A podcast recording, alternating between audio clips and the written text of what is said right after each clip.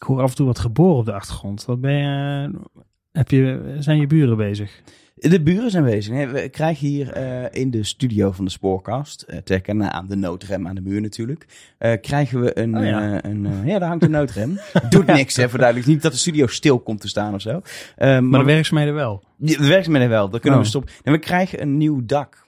Ah, Want iedereen behalve ik in dit pand heeft ongeveer lekkage al heel lang. En er wordt er steeds een lapje opgelegd. En op een gegeven moment waren er zoveel lapjes gelegd dat, dat toch eindelijk de gemeente Utrecht, die is eigenaar van het pand, overtuigd was om zeg maar, het hele dak opnieuw te doen. kijk. Maar dat wordt, daar wordt bij geboord. Dus als je Ja. zo hoort. Maar ik denk dat ik het achteraf in de, in de montage nog heel wat eruit krijg. Dus dat we eigenlijk nu over iets hebben wat niemand meekrijgt. Ah, maar als jij even een boorgeluid Nou, wil doen. gewoon, dat is toch gewoon de format van deze podcast? Maar als er iemand daar van het dak afvalt, dan eh, weten mensen waarom. Weet ja, je wel? precies. Ja. dat is fijn. Eh, mag ik even zeggen voor het begin? Ik heb een, ik heb, we hebben een aflevering volgens mij waar ik al wel een tijdje naar uitkijk. Ja, wij allemaal. Ik wil, de druk jaar. niet, ik wil de druk op onze gast niet te veel al opvoeren. Maar ik heb, ja, ik heb hier heel veel zin in. Ja, ik ook. Nou, laten we gewoon gaan beginnen.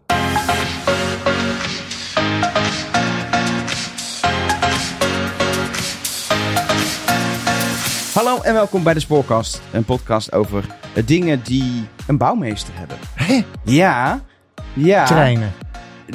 Nee, het, het spoor. Nou, die hebben vast ook een bouwmeester. Is dit, Ja, dit is de- vast ook een treinbouwmeester. is, dit een- is, dit, een- is dit de aflevering waarin we gaan praten met de spoorbouwmeester? Ja, we hebben te gast eh, de spoorbouwmeester Marianne Loof. Eh, welkom. Ja. Jij bent letterlijk, jou, jouw titel is niet de directeur of zo van bureau spoorbouwmeester, maar jouw titel is spoorbouwmeester. Je bent de spoorbouwmeester van Nederland. Zeker. En, En niet dat- eens de meesteres, maar de spoorbouwmeester. Ja, ik, wou, ik wou net zeggen, mensen verwachten misschien dan een man ook meteen, omdat je natuurlijk bo- bouwmeester zegt. Maar, Maar het is eh, eh, spoorbouwmeester M slash V. precies. Ja. En dat ben je sinds een eh, anderhalf jaar. ja, Ongeveer? januari eh, vorig jaar. Ja. En dat betekent ook dat je ongeveer halverwege je periode bent. Volgens mij word je Wordt voor drie, jaar, benoemd, inderdaad. En het is, en het is voor, voor het beeld van mensen, het is, nu ga ik het heel lullig, het, is- het is een soort bijbaan. Het is een, een, soort, een soort halve functie, want, want in het dagelijks leven ben, je ook nog architect. Nee, het is echt een rol die, ehm, die niet eh, voor de fulltime is. Het ook niet een baan. Ik ben echt een eh, externe adviseur, maar dan benoemd als spoorbouwmeester. Eh, voor twee dagen per week. Ik wil niet zeggen dat ik het eh, daarin eh, kan doen, maar, maar, maar dat is. Zoals heel betekent- veel mensen hun baan volgens Ja. mij niet kan in het aantal uur. wat nou, je, ik zie het ook niet als een baan. Ik zie het inderdaad als een echte adviesfunctie. En die doe ik inderdaad naast dat ik een eigen bureau heb in Amsterdam. En dat ook al heel erg lang heb met een heleboel mensen en ook een aantal andere partners. Maar vooral ook ehm, de praktijk die je daaruit meebrengt is ook best wel veel, heel cruciaal voor je rol als sportbouwmeester. En, en, en, en wat je precies doet, en wat het hele bureau natuurlijk doet, want, want, want er zi- zitten meer mensen, dat gaan we straks bespreken. Oh, wat een cliffhanger. Want dat is natuurlijk de eerste vraag. Hè? Wat Ja, doet nou eigenlijk precies. een spoorbouwmeester? Ja, je kan het nu googlen, je kan skippen naar over een minuut of eh, Nee, is niet 25. Eh, maar je kan ook gewoon blijven luisteren. Want eerst natuurlijk het laatste nieuws, de actueeltjes. Ja. Zal ik eens een keer beginnen? Want dan eh, komt bij een onderwerp er niet altijd zo bekaaid vanaf. Begin jij eens. Ehm, nou, vorige week zeg ik dan, want we verschijnen natuurlijk op 1 juni, ehm, waren het weer de spoorwensdagen. En eh, ik vind dat een heel leuk initiatief. De spoorwensdagen zijn dagen waarop eh, NS en Pro wil allerlei wensen in vervulling laten gaan. Spoorgerelateerde wensen. Dus eh, kindjes die een keer willen meelopen als conducteur. Of eh, willen weten hoe het is om een trein te besturen. of op een verkeersleidingspost zitten. Of nou, ja, noem maar op. Ehm, en ik vind, het een, ik vind het heel leuk dat, dat, dat die twee bedrijven dat samen ieder jaar weer organiseren. Je krijgt er allemaal blije gezichten van. Het hele spoor leukt ervan op. Ehm, en het was weer. En het was volgens mij weer een groot succes. Dus, en wat voor wensen zijn dat dan? Nou ja, dit soort dingen dus. Ja. Hij geeft net een hele reeks voorbeelden. Oh, nou ja, maar ik bedoel dit keer. bedoel Ja, zo die ben ik er natuurlijk niet in geloken. Oh, Nee, ik was gewoon nee, even het- benieuwd, wat is er dan dit jaar voorbij Nee, gekomen? het zijn va- vaak zijn het natuurlijk een beetje dezelfde, dezelfde type wensen. Maar toch, iedere eh, jaar weer die, eh, die blije kopjes die je, dan, eh, die je dan ziet van allemaal kinderen die daar gewoon heel erg blij van worden. Ik heb ooit zelf een keer op het eh, controlecentrum een meneer rondgeleid die ehm, ooit busplanningen deed. Eh, en, ehm, Nu eh, even willen weten hoe een trein wordt gepland. Ja, en die, Ja. was, eh, die kreeg dus een rondleiding eh, ook op het, eh, op het OCCR, zoals het dan heet. Het Opera- Operationeel Controlecentrum Rail. Eh, en die man die was helemaal geïnteresseerd in dienstregelingen van treinen. En de dienstregelingen, dus zeg maar de, eh, de omloop van een treinstel. Dus welk, welk dienstrooster heeft een treinstel. Maar ook hoe die hele dienstregeling in elkaar zit. En die heeft daar eh, de middag van zijn leven gehad. En die liep gloeiend. Hij was net jaar geweest. Volgens mij 75 of 80 geworden. Hij liep Oh, ik Gloeiend zeggen, hebben ze een dat- baan aangeboden, maar hij was al lang... Nee, hij had dus heel lang bussen gepland. En er was, nou ja, die mensen die worden, lopen zo blij eh, het pand uit. Ik vind dat echt. eh, Maar moet je, want veel kinderen zijn het ook, moet, moet je dan een, sp- een, speciaal kind zijn? Of mag iedereen dit, is dit voor iedereen? Nee, volgens mij kan, eh, kan iedereen eh, eh, een wens insturen. Ja. Ja. maar ze kijken wel volgens mij naar, naar ook de mooie verhalen. Want niet iedereen kan natuurlijk uitgekozen worden. Nee. Dus als jij een mooi verhaal hebt. Eh, dit jaar vond ik wel heel mooi. Is dat ook ehm, door studenten uit Maastricht een initiatief is genomen. Om wat te doen voor specifiek vluchtelingen. Kinderen. Dus er zijn. Oekraïnse eh, vluchtelingen. Ja, dus er is een trein geweest met, met, met bijna 200 vluchtelingenkinderen. En hun ouders trouwens. Want dan zo lullig om die kinderen alleen op pad sturen. Eh, en, en die zijn ehm, met een speciale trein van Maastricht naar Rotterdam eh, gereisd. En die studenten die- hebben dat, richting op. Ja. die hebben dat begeleid. ja. Ik denk dat de kinderen ook wel weer thuis zijn gekomen. Denk Ja? ik. Of dat het ze nog dat het niet een Het was denk ik geen enkele reis. Eh, maar dat soort dingen, dat soort, dat soort initiatieven Precies. om dan voor die, voor die, juist voor vluchtelingen bijvoorbeeld iets speciaals te doen. Of eh, nee, je hoort natuurlijk ook wel toch verhalen soms van, van kinderen die, die, die, die ziek zijn en speciale wensen hebben. Die krijg ik denk ik, ja, zo'n verhaal krijgt, wordt denk ik eerder, gok ik, uitgekozen. Maar in principe kan Zou- iedereen wat, wat insturen. Ja, ja, ja. Als jij maar een bijzonder, eh, ook als jij iets bijzonders wil, kun je ook denk gewoon denken, oh, dat is gewoon iemand die ik niet gewoon met de conducteur mee wil kijken, maar die verkeersleider mee wil kijken. Dat je dan ook Of een eh, uitkiezen. overwegboom in zijn achtertuin wil hebben. Ik noem maar iets geks. Ja, is dit, kan dit? Dat weet ik niet. Je, altijd ik, ik, zie jou, jouw ogen stralen op een manier waarop Jij ik denk... kent ik mijn ga voor- achtertuin. Dan kan moet, dat er echt wel moeten bij. voetgangersboompjes zijn, niet Ja, voor, precies. Nee, niet nee, voor nee. een rijbaan. Nee, precies. En ook geen meteen de tuin nooit meer in. Maar ehm, ik vind het een mooi in- initiatief. Applaus eh, voor iedereen. Want het wordt dus allemaal ge- gerund door vrijwilligers binnen NS en ProRail. eh, die daar heel veel tijd in steken. Eh, en dat toch ieder jaar gewoon weer allemaal voor elkaar krijgen. eh naast zijn normale werk. Dus eh, ik vind het mooi. Eh, volg de spoorwensdagen vooral eh, als je eh, dat leuk vindt. Ik denk dat wij volgend jaar iemand op de bank hebben tijdens de opname die eh, spoorwens heeft om bij de spoorkast te zijn. Oh. Geef je op. Maar hij zit, nee, maar hij zit, hij zit hier al iedere aflevering. Spoorwensdagen.spoorcast.nl Ehm, Ja. Ik heb heel ander nieuws. Ehm, ik, ik las naar een bericht geschreven door mijn naamgenoot Anne van der Wel. Eerste reizigers stappen in laatste nieuwe sprinter. Wat? En toen Wat? dacht ik, dit moet ik A drie keer lezen en B, hoezo is dit nieuws? Nou, je mag het ook nog een keer zeggen. Want ik begrijp... Eerste reizigers stappen in laatste nieuwe sprinter. Dus de eerste reizigers die zijn ingestapt in een trein. Het was de laatste, maar toch een nieuwe sprinter. Snap je hem nog? Dus eigenlijk zijn het de eerste reizigers stappen in de nieuwste sprinter. Het punt is, die SNG, die is natuurlijk, die is niet, er wordt niet één doos SNG's geleverd, maar er wordt steeds een paar SNG's geleverd. En de laatste SNG's die Die gemaakt zijn, nieuwe generatie. die zijn nu op het spoor in gebruik genomen. En Ja. voor het eerst zitten dus mensen in die In de- trein. Maar het is niet anders dan de ene laatste SNG. Jawel, want dat is de ene laatste en dit is de laatste. Nee, maar het verhaal is dus eigenlijk, jongens, alle sprinters zijn geleverd. Het wordt pas leuk als de laatste reizigers over een jaar of dertig In, in de, de, in de eerste, Eerste. Oude De- sprinter nieuwe generatie stappen. nee, Maar- de laatste oude. Dit is toch een Nee, topkop? wat? Jij, hebt, jij moest echt lang nadenken hierover. Ja. Een En beetje, je beetje zet- veel nieuws in één zin, hè? Ja, het, Ja. en is- überhaupt als je over nadenkt, wat is het nieuws? Dus het mag ook Nou, echt... dat alle sprinters dus geleverd zijn. ja, doe dat dan als nieuws. Alle sprinters zijn eindelijk Nee, want geleverd. deze kop, daar, daar klik jij wel op. Dus je denkt, hè, waar gaat dit nou weer Mag over? ik ook nog een ek- echt nieuwtje doen? Oh, dit was hem niet. Nee, dit was meer omdat ik me gewoon... Het viel gewoon Jij hebt gewoon twee actuariëls. Ja, Oh, zo vorige maand erin. ook. Dat dus, is ook zo, ja. Ehm hey, ehm, eh, de, de, de treinen, de internationale treinen in deze zomer, dat is iets waar eigenlijk al sinds vorige zomer voorbij is, denk ik. eh, eh, zeker bij NS International en ook bij de eh, collega-vervoerders mee samen wordt gewerkt. Bijvoorbeeld de Deutsche Bahn. eh, ja, flink hoofd over wordt gebroken. Omdat we vorig jaar hebben gezien dat er heel veel mensen eindelijk niet met het vliegtuig pakken, maar de trein. Maar het probleem ook is dat heel veel mensen in plaats van het vliegtuig de trein pakken. Wat we allemaal willen, gebeurt. Ja, En vervolgens blijkt dat dat helemaal niet kan. Dus eh, vol. we hebben de verhalen over ICE's die stations hebben overgeslagen. Mensen die achterbleven. Mensen die erin zaten waren Ehm, wel sneller op hun bestemming. Daar hoor je nooit wat over. nee, eh, maar ook, ook gewoon de, de Intercity Brussel naar, naar België. En er zijn dus allerlei maatregelen eh, genomen om dat eh, te voorkomen. Zo eh, is eh, deze zomer eh, in de ICE een stoelreservering verplicht. Dat was optioneel, maar als je geen stoelreservering had, mocht je ook de trein in. En dan moest je hopen dat je een stoel had. Normaal gaat dat redelijk goed, in de zomer dus niet. En nu kun je gewoon niet mee als je geen stoelreservering hebt. Eh, de Intercity Brussel bijvoorbeeld, daar krijg je geen stoelreservering, maar daar heb je wel eh, als je een goedkoop kaartje koopt, tot twee weken van tevoren koop je zo'n early bird ticket, dan mocht je gewoon alle treinen op een dag nemen. Maar in de zomer moet je de trein nemen die je boekt. Dan mag je niet zeggen, oh, ik ga toch even iets later.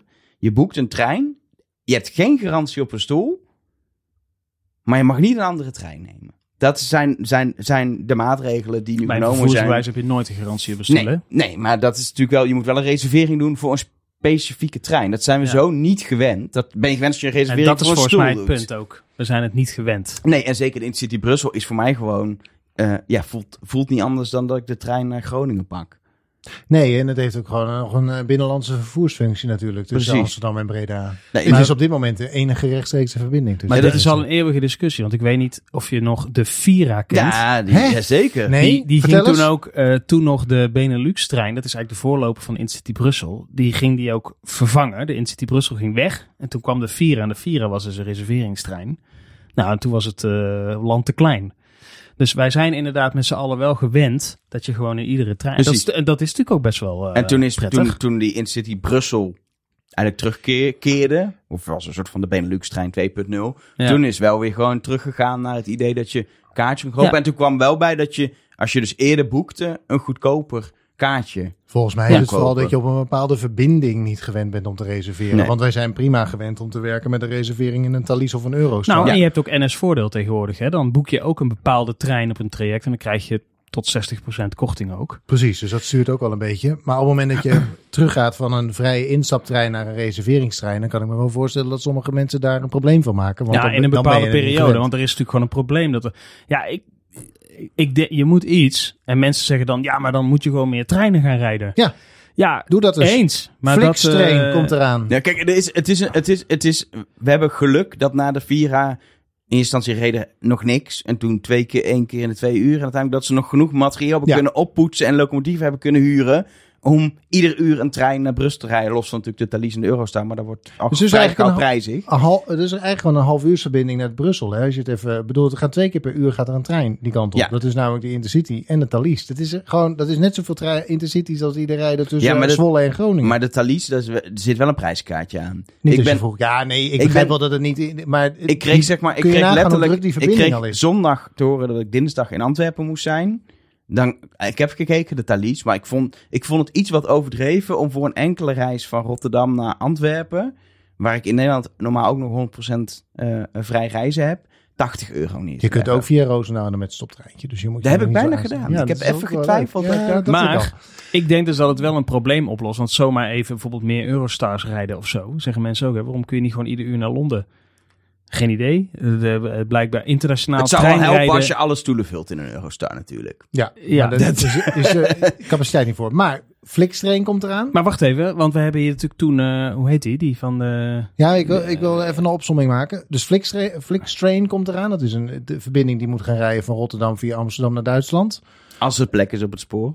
De aanvraag is ingediend bij de ACM en bij ProRail. Maar de European Sleeper van Elmer, die is ook gaan rijden natuurlijk Ja. afgelopen week. Maar Elmar heeft ook uitgelegd toen dat het nog best wel ingewikkeld is om internationaal treinen te rijden. En Ja. daar moeten ze gewoon eens zo snel Ja, mogelijk moet- wat aan doen. Per, er per geweest, land ja. moet je het regelen. Sterker nog, die, die Flixtrein die gaat waarschijnlijk verder doorrijden. Maar de aanvraag voor Duitse spoor doen ze pas op een later moment. En op een gegeven moment horen ze of die trein tot Oberhausen kan of misschien nog Maar is dit verder. in open Ja. access? eh, Ja. Dit is open access. Maar ja. open, alle open access aanvragen, dat is in principe redelijk vrijblijvend. Hè? Je kunt, Jawel, je kunt maar dan zeggen nog. dat je het wil. eh wil Flix- niet zeggen dat je het ook moet doen. Maar Flixtrain is wel zo'n eh, netwerk. Ik kwam ze trouwens in Hamburg laatst voor het eerst tegen. Zo'n knalgroene trein in Hamburg op het Centraal Station. Want zij rijden veel binnenlandse Duitse bestemmingen. Richting Praag ook, internationaal. Ehm, en dat, ze hebben sowieso altijd al ambities om dat richting Duitsland, of eh, vanuit Duitsland richting Nederland en België uit te breiden. Dus ik zie dit wel als een serieuze poging. Dit is wel hun ehm, bedrijfsvoering. En in Duitsland reizen naast de DB gewoon bepaalde verbindingen. En kun je speciaal voor Flixtrain een kaartje kopen die vaak goedkoper is dan eh, de Duitse. Maar op zich het idee, want het, kijk, mensen zijn heel makkelijk, heel moeilijk uit hun patroon te trekken. Hè? Dat zie je ook in de spits. In principe zijn treinen in het dal, dat is vaak eh, in de daluren, dat, eh, dan vervoer je heel veel lucht ook. Hè? Dus, en de een, enige wat vaak, Je enige kan- wat vaak als je een beetje aanduwt, kunnen er ook in de spits nog twee keer zoveel mensen in de trein. Paar bagagedrek, twee hoog op een stoel. Ja. Er zit nog steeds veel lucht in die Jij trein. maakt je echt populair. Ik hoop niet dat jij ooit de baas van een S wordt. Maar, Ik eh, wel. dan kom ik terug.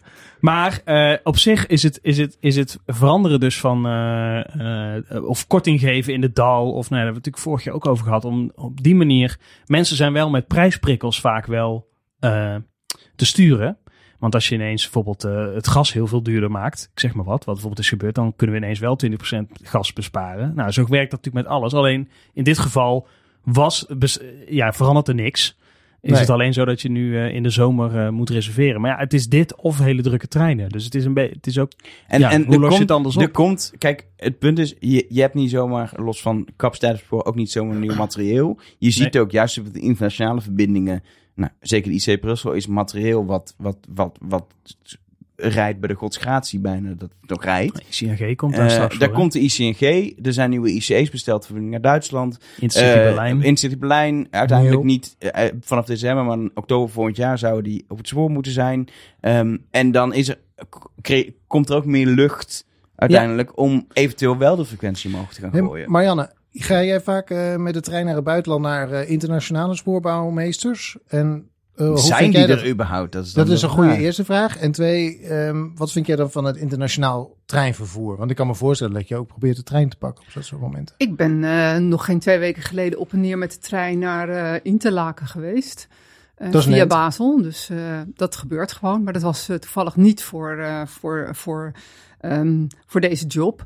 Ehm, nee, ik ga niet naar het buitenland voor buitenlandse spoorbouwmeesters. Die zijn er eigenlijk ook niet in dezelfde mate als we dat hier hebben georganiseerd. Wij ontvangen als bureau spoorbouwmeester ontzettend veel buitenlandse spoorbedrijven die heel erg geïnteresseerd zijn in hoe eh, we dat in Nederland doen. En Mhm. waarom we eigenlijk daarin ook zo'n hele lange traditie hebben. En waarom onze stations en eh, vooral ook de, de grote, maar ook de kleine stations er allemaal zo ongelooflijk goed verzorgd en herkenbaar uitzien. Dus we, we hebben heel veel buitenlandse contacten vanuit Korea tot eh, België. Dus eh, dat, dat maakt eigenlijk niet uit. Maar die komen dus hier naartoe om te kijken. Ja. Vanuit En Korea, onze- niet met de trein.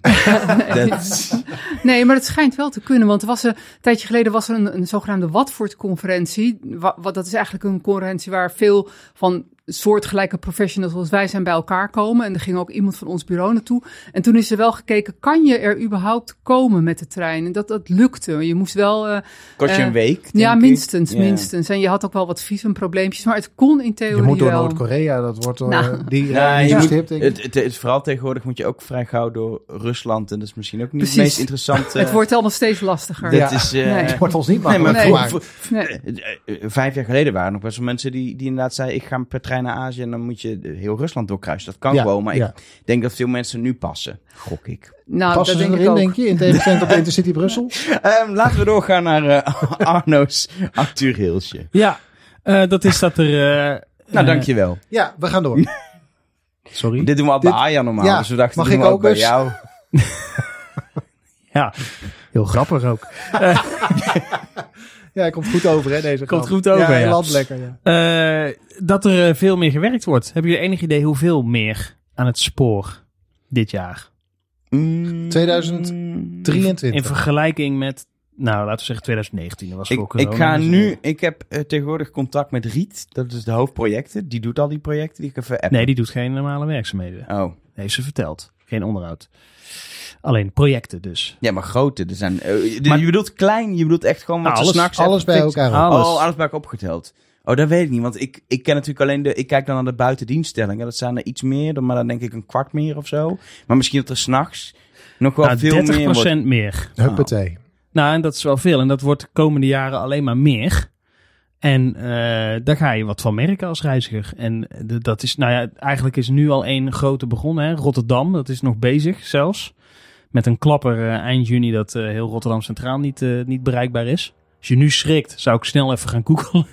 Als je nu zit te luisteren en denkt, wat? Het wordt best een leuk weekend, want dan gaan ze treinen laten vertrekken vanaf Rotterdam, Lombardije. En dan gaan treinen om Rotterdam heen via een boog waar normaal geen treinen overheen rijden. Dus voor de echte spoorliefhebber. er vertrekken altijd treinen van Rotterdam Lombardije, maar ja, nee, maar die, Intercities ook, ja. ja, en ook als die hebben dan als eindpunt Rotterdam Lombardije. Dus ik zou, Ja. ik zou echt even gaan kijken naar de dienstregeling dat weekend. Dat wordt, wordt de- er- een huzarenstukje. behalve als je in Rotterdam woont en gewoon naar Rotterdamse trouw en dan weg wilt, dat is lastig. Dat klopt. Maar je kunt ook gewoon op vakantie zijn, nog precies dat weekend, en er helemaal geen last van hebben. Maar eh, ja, eh, hè, eh, er is natuurlijk gewoon onderhoud aan het spoor. En daar moet ook, ook wel wat aan gebeuren.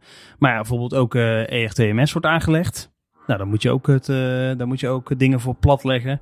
Eh er wordt veel extra spoor aangelegd. Hè. Dan bedoel ik niet eh, dat ze eindelijk eens tussen Utrecht en Breda iets maken. Nee, helaas, dat helaas Tussen. Lelystad en Groningen. Maar dat ze, eh, ja, het programma Hoogfrequent Spoor heet dat. Dat er gewoon extra sporen worden aangelegd. Zodat er in de toekomst veel meer en veel, veel meer treinen overheen kunnen en zo. En ook sneller.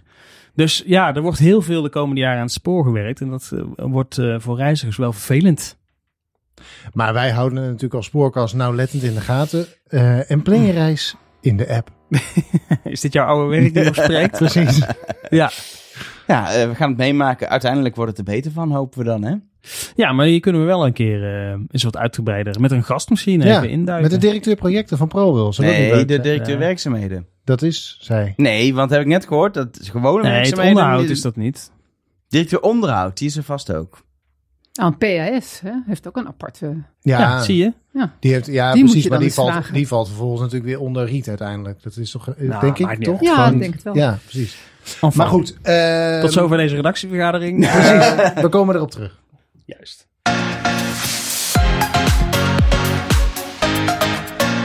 En is het tijd om op pad te gaan. Eh, vorige maand hebben we overgeslagen. Toen zouden we naar Leeuwarden. Dat hebben we ook gedaan. Hebben we ook Zit je opgenomen. nou weer te verklappen dat het Leeuwarden is? Oh. we zijn ergens heen geweest. Naar een provinciehoofdstad. willekeurige. Van Friesland. waar. Ja, of een andere. Eh, provincie. maar die eh, eh, zouden dan deze maand uitzenden, maar eh, intern beraad hebben besloten om toch te kiezen, omdat het zo lekker weer was, om, op pad te gaan. om pad te gaan. Want Ja. jij bent volgende maand op vakantie, Ja, dan kun je niet op pad. Dus nou, dan, ik ben op pad. Maar ja, maar dan gaan we volgende jullie. maand gaan we naar Leeuwarden. Ik vind het heel. Zullen we alsjeblieft gewoon naar Roermond? Want daar waren we. Ik heb het eh, belangrijkste bewegwijzeringsbordje wel meteen eh, gespot. De designer outlet is die kant op. De McDonald's is hier vijf minuten vandaan, had Arjan al gezien. Oh, lekker. In dat opzicht... Ehm, mag ik ehm, zeggen dat ik vind dat ik op een plek ben waar het woord allergaartje eh, een goede omschrijving is? Tenminste, als je mij vraagt. vertel. Allergaartje. Nou, je, de, je kijkt hier echt naar van alles. Een veel te laag dak van een soort... Ik weet niet wat het is. Daarachter een soort kaal busstation. Ja. Dan heb je een soort Limburgse jaren 70 lelijkheid. Met een Limburgse wat nu iets minder lelijkheid. Een hotel. Een hotel. Want je wil heel graag in Roermond verblijven. Hij heet ook Hotel Roermond. En hou op met me. Ja, Ja, ja. schitterend. En dan een eh, klassiek stationsgebouw. Eh, met en een toch, luif. Arie, is dit al beter dan wat het was. Zal ik Dit is beter dan wat het... Graag. Wij staan hier nu eh, op station Roermond. En Hallo, eh, waar jij hier net stond... Ja, ik weet, ik ben, ben je ooit op Roermond geweest? verliefd bedoel je? Of nee, bedoel gewoon hier überhaupt geweest? Eh. Nou Kun je je nog ja. herinneren dat dit een soort heel krap ding was met hier een kiosk waar wij nu staan? We staan voor duidelijkheid voor het voorportaal van het station. Ja, met hier een kiosk. En hier zat zo'n bloemententje, zat hier. ja? Die En, tot veel eh, verdriet is ver- die, eh, verdwenen die, die is failliet gegaan, die uitbater. Nou, en dan hier inderdaad dat busstation. En dit is dus eigenlijk al een verbetering. Want nou, zoals je ziet, die kiosk is weg. Dit is weg, hier is veel meer ruimte. En die afstap waar wij hier staan, die wordt dit jaar nog breder. Zodat je hier ook echt fatsoenlijk, want als het echt druk is, dan is dit heel krap. En ook dat busstation wordt nog aangepakt. Dus Maar je loopt hier, je krijgt hier dus een, je hebt dus een mooie tunnel. Je komt uit de stationstunnel, Elger. Ja. Kijk even met me mee. Je hebt een stationstunnel onder de sporen door, Ja. zoals het gebruikelijk is bij een stationstunnel. Dan heb je een trap omhoog, dan heb je een paar incheckpalen. Dan loop je inderdaad naar een iets wat te kleine trap die dan wordt verbreed. En waar loop je dan tegenaan? Een blinde muur. Het is een soort trap naar niks. En Hoe zit dit stedenbouwkundig in elkaar? Dat is heel jammer dat het echte plein zit, zit voor de stationshal. Ja. Waar ooit de uitgang van de stationshal was, of de ingang. lopen in. Eh, en en, en je, waar je als reiziger de tunnel uitkomt, is naast het stationsgebouw. Want het is zeg maar anders moet je Zwolle, er doorheen. maar dan nog raar. Ja, het is hetzelfde als in Zwolle dat het stationsgebouw niet meer Maar, prominent jongens, is. We lopen nu langs het stationsgebouw en dit, dat is helemaal opgeknapt. We lopen nu langs de stationshuiskamer, kunnen we zo wel even in. Maar dat is echt, daar wil je echt even binnenkijken dadelijk. En ook de voorkant, wat ze hebben gedaan is, ze hebben een foto gepakt van 160 jaar geleden. En ze hebben eigenlijk het station weer in de oude staat teruggebracht. Weet, je, Zat- weten jullie... er toen ook een vogelpoep op de deurklink van het station? Toen hadden ze nog geen deurklinken zoals die eruit zag hoor. Kijk, want deze, ik kan jullie in het, voor de mensen kijk, kijken op Instagram, want dan ga ik het opzetten. Deze voorkant van het station zag er dus zo uit. Oh, Met zo'n heerlijke oh jaren met 70 70, rode, eh, ja. rode schuifdeuren. En eh, inderdaad, als, En als hebben je... ze deze hele oude foto erbij gepakt. Kijk, de architect heeft dat gedaan. Dat is wel netjes gedaan dit, om het in En- ere te herstellen. Is het weer helemaal in, ja, echt zo goed mogelijk, zelfs met dezelfde kleur verf. Want mensen dachten echt, waarom is het nu ineens weer bruin? Nou, lieve mensen, omdat het dat was. Het was wit, eh, voorheen. Eh, maar bruin was het aanvankelijk. Dus dit is eigenlijk, het stationsgebouw is echt helemaal weer in eer hersteld. Maar ook, we staan nu op het, zeg maar, het bordes voor de hoofdingang van het stationsgebouw. En dan heb je, nou ja, wat parkeerplekken. Maar op zich een hartstikke leuk pleintje met de hoofdingang van het hotel. Wat ook alweer wat mooier is dan de blinde muur van het hotel. De achterterrasjes. De heel letters. groot een, een, een roer en een mond.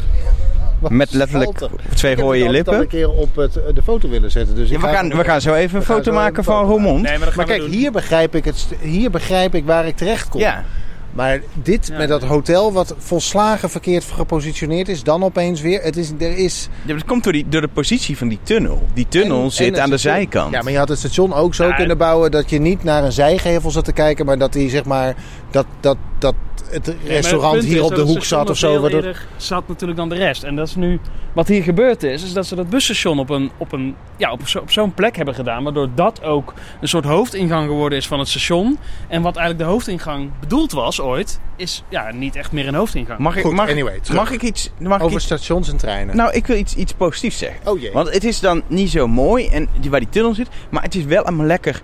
Het heeft alles, het station. Een hele mooie fietsenstalling met OV-fietsen, een taxistandplaats, wat parkeerplekken, een hotel, een busstation, eh, eh, een stationshuiskamer, een mooie oude stationshal die in ere is hersteld.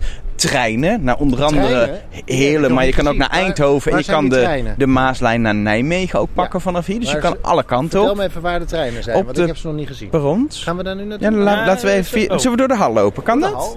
Kun je? Dat kunnen hoor. Die is niet gerenoveerd, alleen de buitenkant. Oh ja, dat is dan, dat is dan, dat is dan wel is wel jammer. echt weer Dit formaat. is 15 jaar geleden of zo geloof ik een keer. Ja, eh, dit, dit. Jammer. We gaan even door deze hal heen. dit is wel jammer, want je verwacht met die opgeknapte buitenkant iets meer van de hal. En dan kom je de gewoon... stationshuiskamer in. Zeker, dat is heel fijn. En dan kom je eh, dan uit op spoor 1. En dan heb je nog via de tunnel spoor 2, 3. En dan kun je dus eh, nou, onder andere dus naar Nijmegen. eh, je kan naar Heerlen, je kan naar Eindhoven. Je kan, je kan alle kanten op Alle vanuit, kanten. vanuit dit station. En het is compact, het heeft alles. Ik denk wel dat... Er zit wat in de schoonheid door die tunnel en dat hotel en dat busstation. Maar in de basis is het natuurlijk compact en heel vo- volledig en veelzijdig station. De looproutes zijn ook, eh, zeg maar, het is, het, is compact zoals je zegt. De looproutes zijn kort, behalve als je naar de Maaslijn moet. Dan is de overstap over het algemeen al best wel lang lopen. Maar voor de rest, eh, als je niet door die hal loopt, want dan zie je opeens weer hoe lelijk, hoe lelijk het moet, he- moet zijn geweest, ook aan de buitenkant. Eh, dan is het natuurlijk hartstikke leuk. Nou ja, wat hier gebeurd is, dit was natuurlijk een heel mooi oud station. En ze hebben hier in de loop der jaren van alles aan vastgebouwd. Hè. Ze hadden dus dat lelijke, die lelijke aanbouw waar die kiosk en die bloemenwinkel zat die nu weg is. Nou, geloof me, dan, eh, je bent eigenlijk, eigenlijk was het nu mooi zoals je het nu daar ziet. En het moet nog mooier gemaakt worden. ja. Want het was echt vreselijk. Echt zo'n jaren 60, 70 aanbouw. Terwijl je gewoon een heel oud station hebt. En dat is nu wel veranderd. Want in het station hebben ze dus nu, in plaats van een kiosk eraan vast te bouwen, hebben ze nu in het station iets gemaakt. Zodat je daar een broodje en een drankje kunt halen. Ik heb wel zin in een broodje en een drankje. Mag ik dan tot nog één heel klein ding zeggen? Ik vind de overkapping van Sport 2-3, die duidelijk uit een latere tijd is dan de overkapping die echt een houten overkapping bij een stationshal is voor één. Zoals, nou, Zwolle zei het al eerder, daar heb je dat ook. Maar die, die overkapping van Sport 2-3 Ja, het heeft zijn charme door zijn intense lelijkheid. Ja, nee, het is eh, jaren 70, jaren 80 all over again. Het is metaal, het is, zit een golfje in. En voor de rest, ja, daar blijft het ook wel bij. Het is verouderd, het is uit de tijd. Het is een soort van vergissing. Maar ik Eh, denk wel, als je dit nou eens een likje verf geeft, kun je er nog best wat leuks van maken. Weet je, iets met kleur. Ik zou iets eh, opnieuw neerzetten, maar dan iets meer in de stijl van het oude station. Het, maar, de luifel zoals we die nu hebben. Eh, dat moet in, op een mo- moderne manier moet dat. eh, Maar je zegt ook jij, zijn. want jij werkt bij ProRail en die is verantwoordelijk voor de overkapping, toch? Ja. Dus Nee, fix- ik, ik fix heb dat, de, ik heb de mail al gestuurd naar de collega's in de regio. Wanneer gaat het gebeuren? Volgende week woensdag. Kan niet, kan niet lang duren. Hey, maar ik ga jullie even de stationshuiskamer mee innemen. Dat gaan we dat En doen. niet omdat het nou per se een stationshuiskamer is, maar omdat... En we zullen zo binnenlopen. De stationshuiskamer, die hebben ze ook weer... Dat was ooit een stationsrestauratie. Toen hadden ze er allemaal weer van die lelijke systeemplafonnen ingehangen. Ze hebben alles eruit gehaald. En ook dit is qua uiterlijk weer ja, teruggebracht. Maar dan natuurlijk wel in een modern jasje. Uiteraard. Naar hoe het eh, vroeger was. En ik ben benieuwd wie jullie ervan Welkom, trekken. Moet je hier trekken? Oké. We Oh ja. Welkom. Trekken. Oh. Oh, maar dit is heel mooi. Wauw. Hallo. Hallo. Dit, dit is echt heel tof gedaan. De, de, hele, de hele houtconstructie van het, van, van het dak, zoals je dat kent van een zolder. Zeg Nou, en hier hadden ze dus een systeemplafond voor Ja, zonde. Die is erin. En eh, ehm, ja, heel, heel leuk eh, in de oude kleuren geschilderd, denk ik ook. Ja, dit is en heel ruim en, en licht. En dan heel net met heel mooi met houten stationshuiskamer balie erin.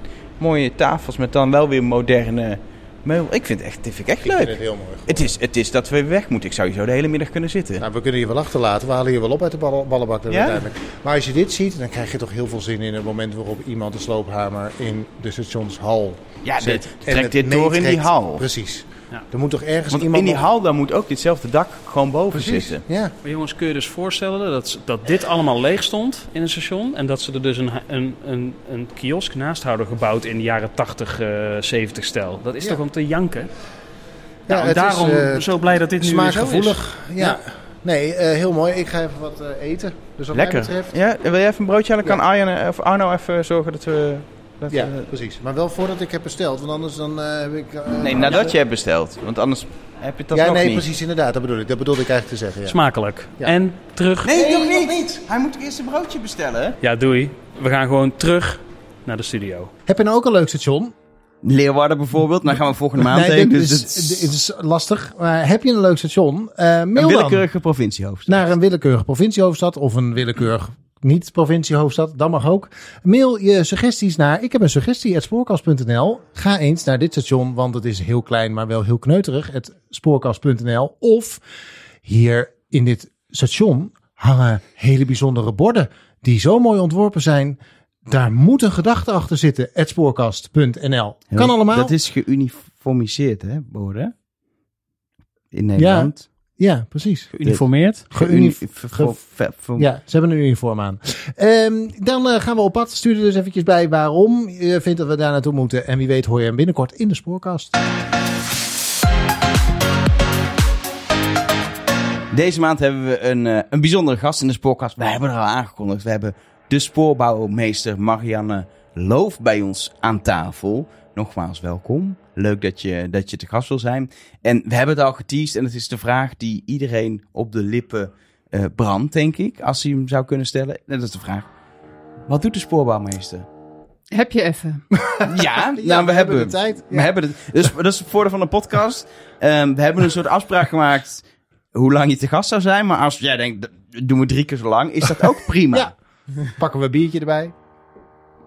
Dan moet ik toch even beginnen bij bureau spoorbouwmeester. Dat is natuurlijk eigenlijk gewoon de, de, de, de, de basis van, eh, van, van de spoorbouwmeester. Dat is ehm, ja, een club van acht tot tien mensen die eh, jarenlang eigenlijk elke verbouwing, elke meubel, elke wegwijzering binnen het spoor begeleidt. En ook daar het beleid met de ProRail en NS voor maakt. Dus alle dingen die je ziet op en om stations, daar is heel goed over nagedacht. En dat is eigenlijk gewoon eh bureau spoorbouwmeester die dat doet in opdracht van uh, NS en ProRail. En de spoorbouwmeester is eigenlijk een wisselend gezicht. Die komt eigenlijk elke drie of vier jaar uh, opnieuw voorbij. En dat is degene die eigenlijk elke keer weer een nieuwe tijd met zich meebrengt, een nieuw accent legt. En eigenlijk een inhoudelijke inspiratie levert uh, um, aan het bureau spoorbouwmeester. En uiteindelijk ook dus aan de adviezen, ruimtelijke kwaliteitsadviezen noemen wij dat, aan uh, de bedrijven van NS en, en, en, ProRail. Maar eigenlijk horen daar toch ook heel veel externe partijen bij. Hè? We hebben ook natuurlijk gemeentes, uh, provincies, uh, allerlei partijen rondom het station die betrokken zijn bij het maken en bedenken daarvan. En dat is eigenlijk ons adviesveld. En ja, ik maar... mag daar dan even drie jaar het gezicht van zijn, maar de continuïteit ligt natuurlijk in dat bureau. Maar het is spoorbouwmeester. En gaat dit dan alleen over stations of gaat dit ook over een overweg of over... Uh, waar, waar, geluidsschermen, ja, bovenleidingsportalen. Ja, waar hebben we het over? Nou, om te beginnen moet je zeggen, het gaat natuurlijk niet over alles wat er gebeurt op het station het gaat, of op het spoor. Het gaat over daar waar we eigenlijk de ruimtelijke kwaliteit, hoe ziet iets eruit... Hoe is het goed ingebed in het landschap? Hoe sluit het aan op de stad? Hoe is het voor reizigers om het te zien en te ervaren? Een soort welstandscommissie of zo? Mm, nou, dat heb ik overigens heel veel uh, gedaan. Maar dat is toch net wel een beetje anders. Want dan toets je meer. En hier zit je toch veel meer in de rol dat je echt proactief nadenkt over beleid, over uh, systemen, hoe je daar aan kan werken, waar dingen aan kunnen voldoen.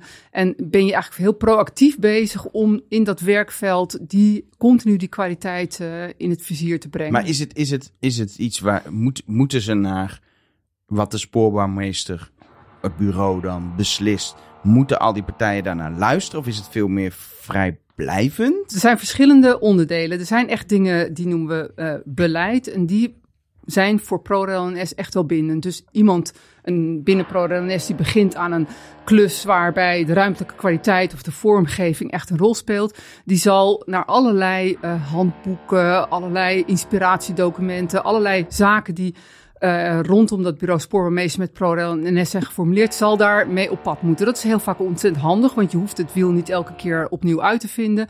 Dat is de reden waarom op heel veel stations ook in Nederland zo goed verzorgd en gelijk eruit zien. Dus voor een heleboel onderdelen zal inderdaad um, daarnaar geluisterd moeten worden. Maar dat is niet omdat er met een grote vuist op tafel geslagen wordt. Dat is omdat er in de aanloop naartoe heel goed nagedacht wordt door al die partijen. Hè, NS, ProRail, Bureau Spoormeester, van wat werkt? Wat heeft bewezen dat het werkt? En waarvan is het goed dat we dat niet elke keer opnieuw gaan bedenken? Hoe zullen we het hier doen? Maar kunnen we dat eigenlijk gewoon ja, uh, toepassen met handboeken of met sites of met cursussen. Op allerlei manieren wordt die kennis uh, gedeeld. Maar er zijn ook uh, zaken. Maar dat, maar dat moet ik eigenlijk voorstellen dat eigenlijk veel meer de behoefte is ook vanuit die partijen. Kunnen we dit, kunnen we dit samen oppakken?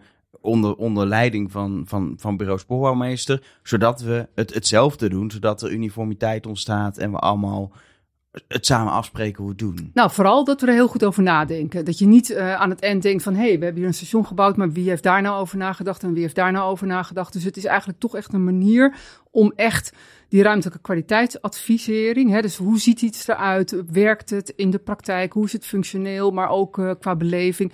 Dat je dat een hele duidelijke plek geeft in de manier waarop je aan het spoor en stations uh, werkt. Dan, we snappen allemaal dat je ontzettend goed na moet denken over rails en over ja. techniek. Maar dit is ook een heel belangrijk onderdeel. En gaat het dan over, om uh, wachtruimtes, uh, welke tegels worden er gebruikt, type struiken, uh, wegwijzering? Nou, je noemt allemaal dingen die voor zouden kunnen komen. Ja. Maar laten we zeggen, het is niet zo dat op al deze onderdelen per keer wordt geadviseerd. Een heleboel dingen, hè, bijvoorbeeld wat wij outillage noemen, de meubelen, allerlei attributen die op stations worden geplaatst. Er wordt niet elke keer opnieuw begonnen. Daar zijn dan programma's voor waarbij er met ontwerpbureaus nagedacht wordt over wat voor banken, wat is nu eigenlijk de nieuwe serie banken die we op stations zien. Daar worden uh, ontwerpen voor gemaakt, er worden prototypes voor gemaakt. En die zijn op een gegeven moment als een soort bibliotheek beschikbaar. Uh, daar is ontzettend goed over nagedacht van wat voor materialen dat wordt gemaakt, hoe duurzaam dat is, hoe je daar eigenlijk uh, hoeveel ruimte je daar eigenlijk nodig hebt om goed te kunnen zitten. En naarmate dan eigenlijk in de loop van de tijd op allerlei plekken stations opnieuw worden ingericht of opnieuw worden gemaakt, dan komt zo'n programma gemaakt gebruik van die bedachte banken of outillage en kan dat ook plaatsen. En dan kijkt het bureau nog mee van is het hier goed toegepast. Maar het gaat eigenlijk juist om de continuïteit op de lange termijn van al dat soort zaken in en om stations. En, en dat is dus ook de waarde dat je niet, uh, dat je dus continu eigenlijk op die Nederlandse stations merkt van hier is toch een soort herkenbaar gevoel. Dat is, dus elk station is anders. En toch herken je het. Je snapt hoe het werkt. Je snapt waar je moet gaan zitten, waar je je kaartje moet kopen, waar je naar het andere spoor moet. Er zit een enorme hoeveelheid nadenkwerk in om het zo logisch en makkelijk en overzichtelijk te laten lijken. Ja, wat, wat, wat ik bijvoorbeeld altijd begreep, is dat er, dat er eigenlijk een soort ja, standaardisering is van de hoogtes van hoe hoog borden hangen, eh, de beveiligingscamera's hangen op alles in principe op dezelfde hoogte. Eh, hoe, nou ja, hoe hoog een bankje is eigenlijk logisch, want je bestelt ook dezelfde bankjes. Maar dat, dat eigenlijk de hoogtelijnen op een station, dat die overal aan de basis hetzelfde zijn. Dat, eh, dat heet natuurlijk ook de, de informatie die je de reiziger wil geven. En ehm, dat is een ontzettend belangrijk onderdeel van het station. Want je komt daar, je hebt haast, je wil je trein halen of je hebt met iemand afgesproken. Je wil misschien nog wat kopen. En al die informatie die je daar krijgt, die moet je goed en snel kunnen filteren.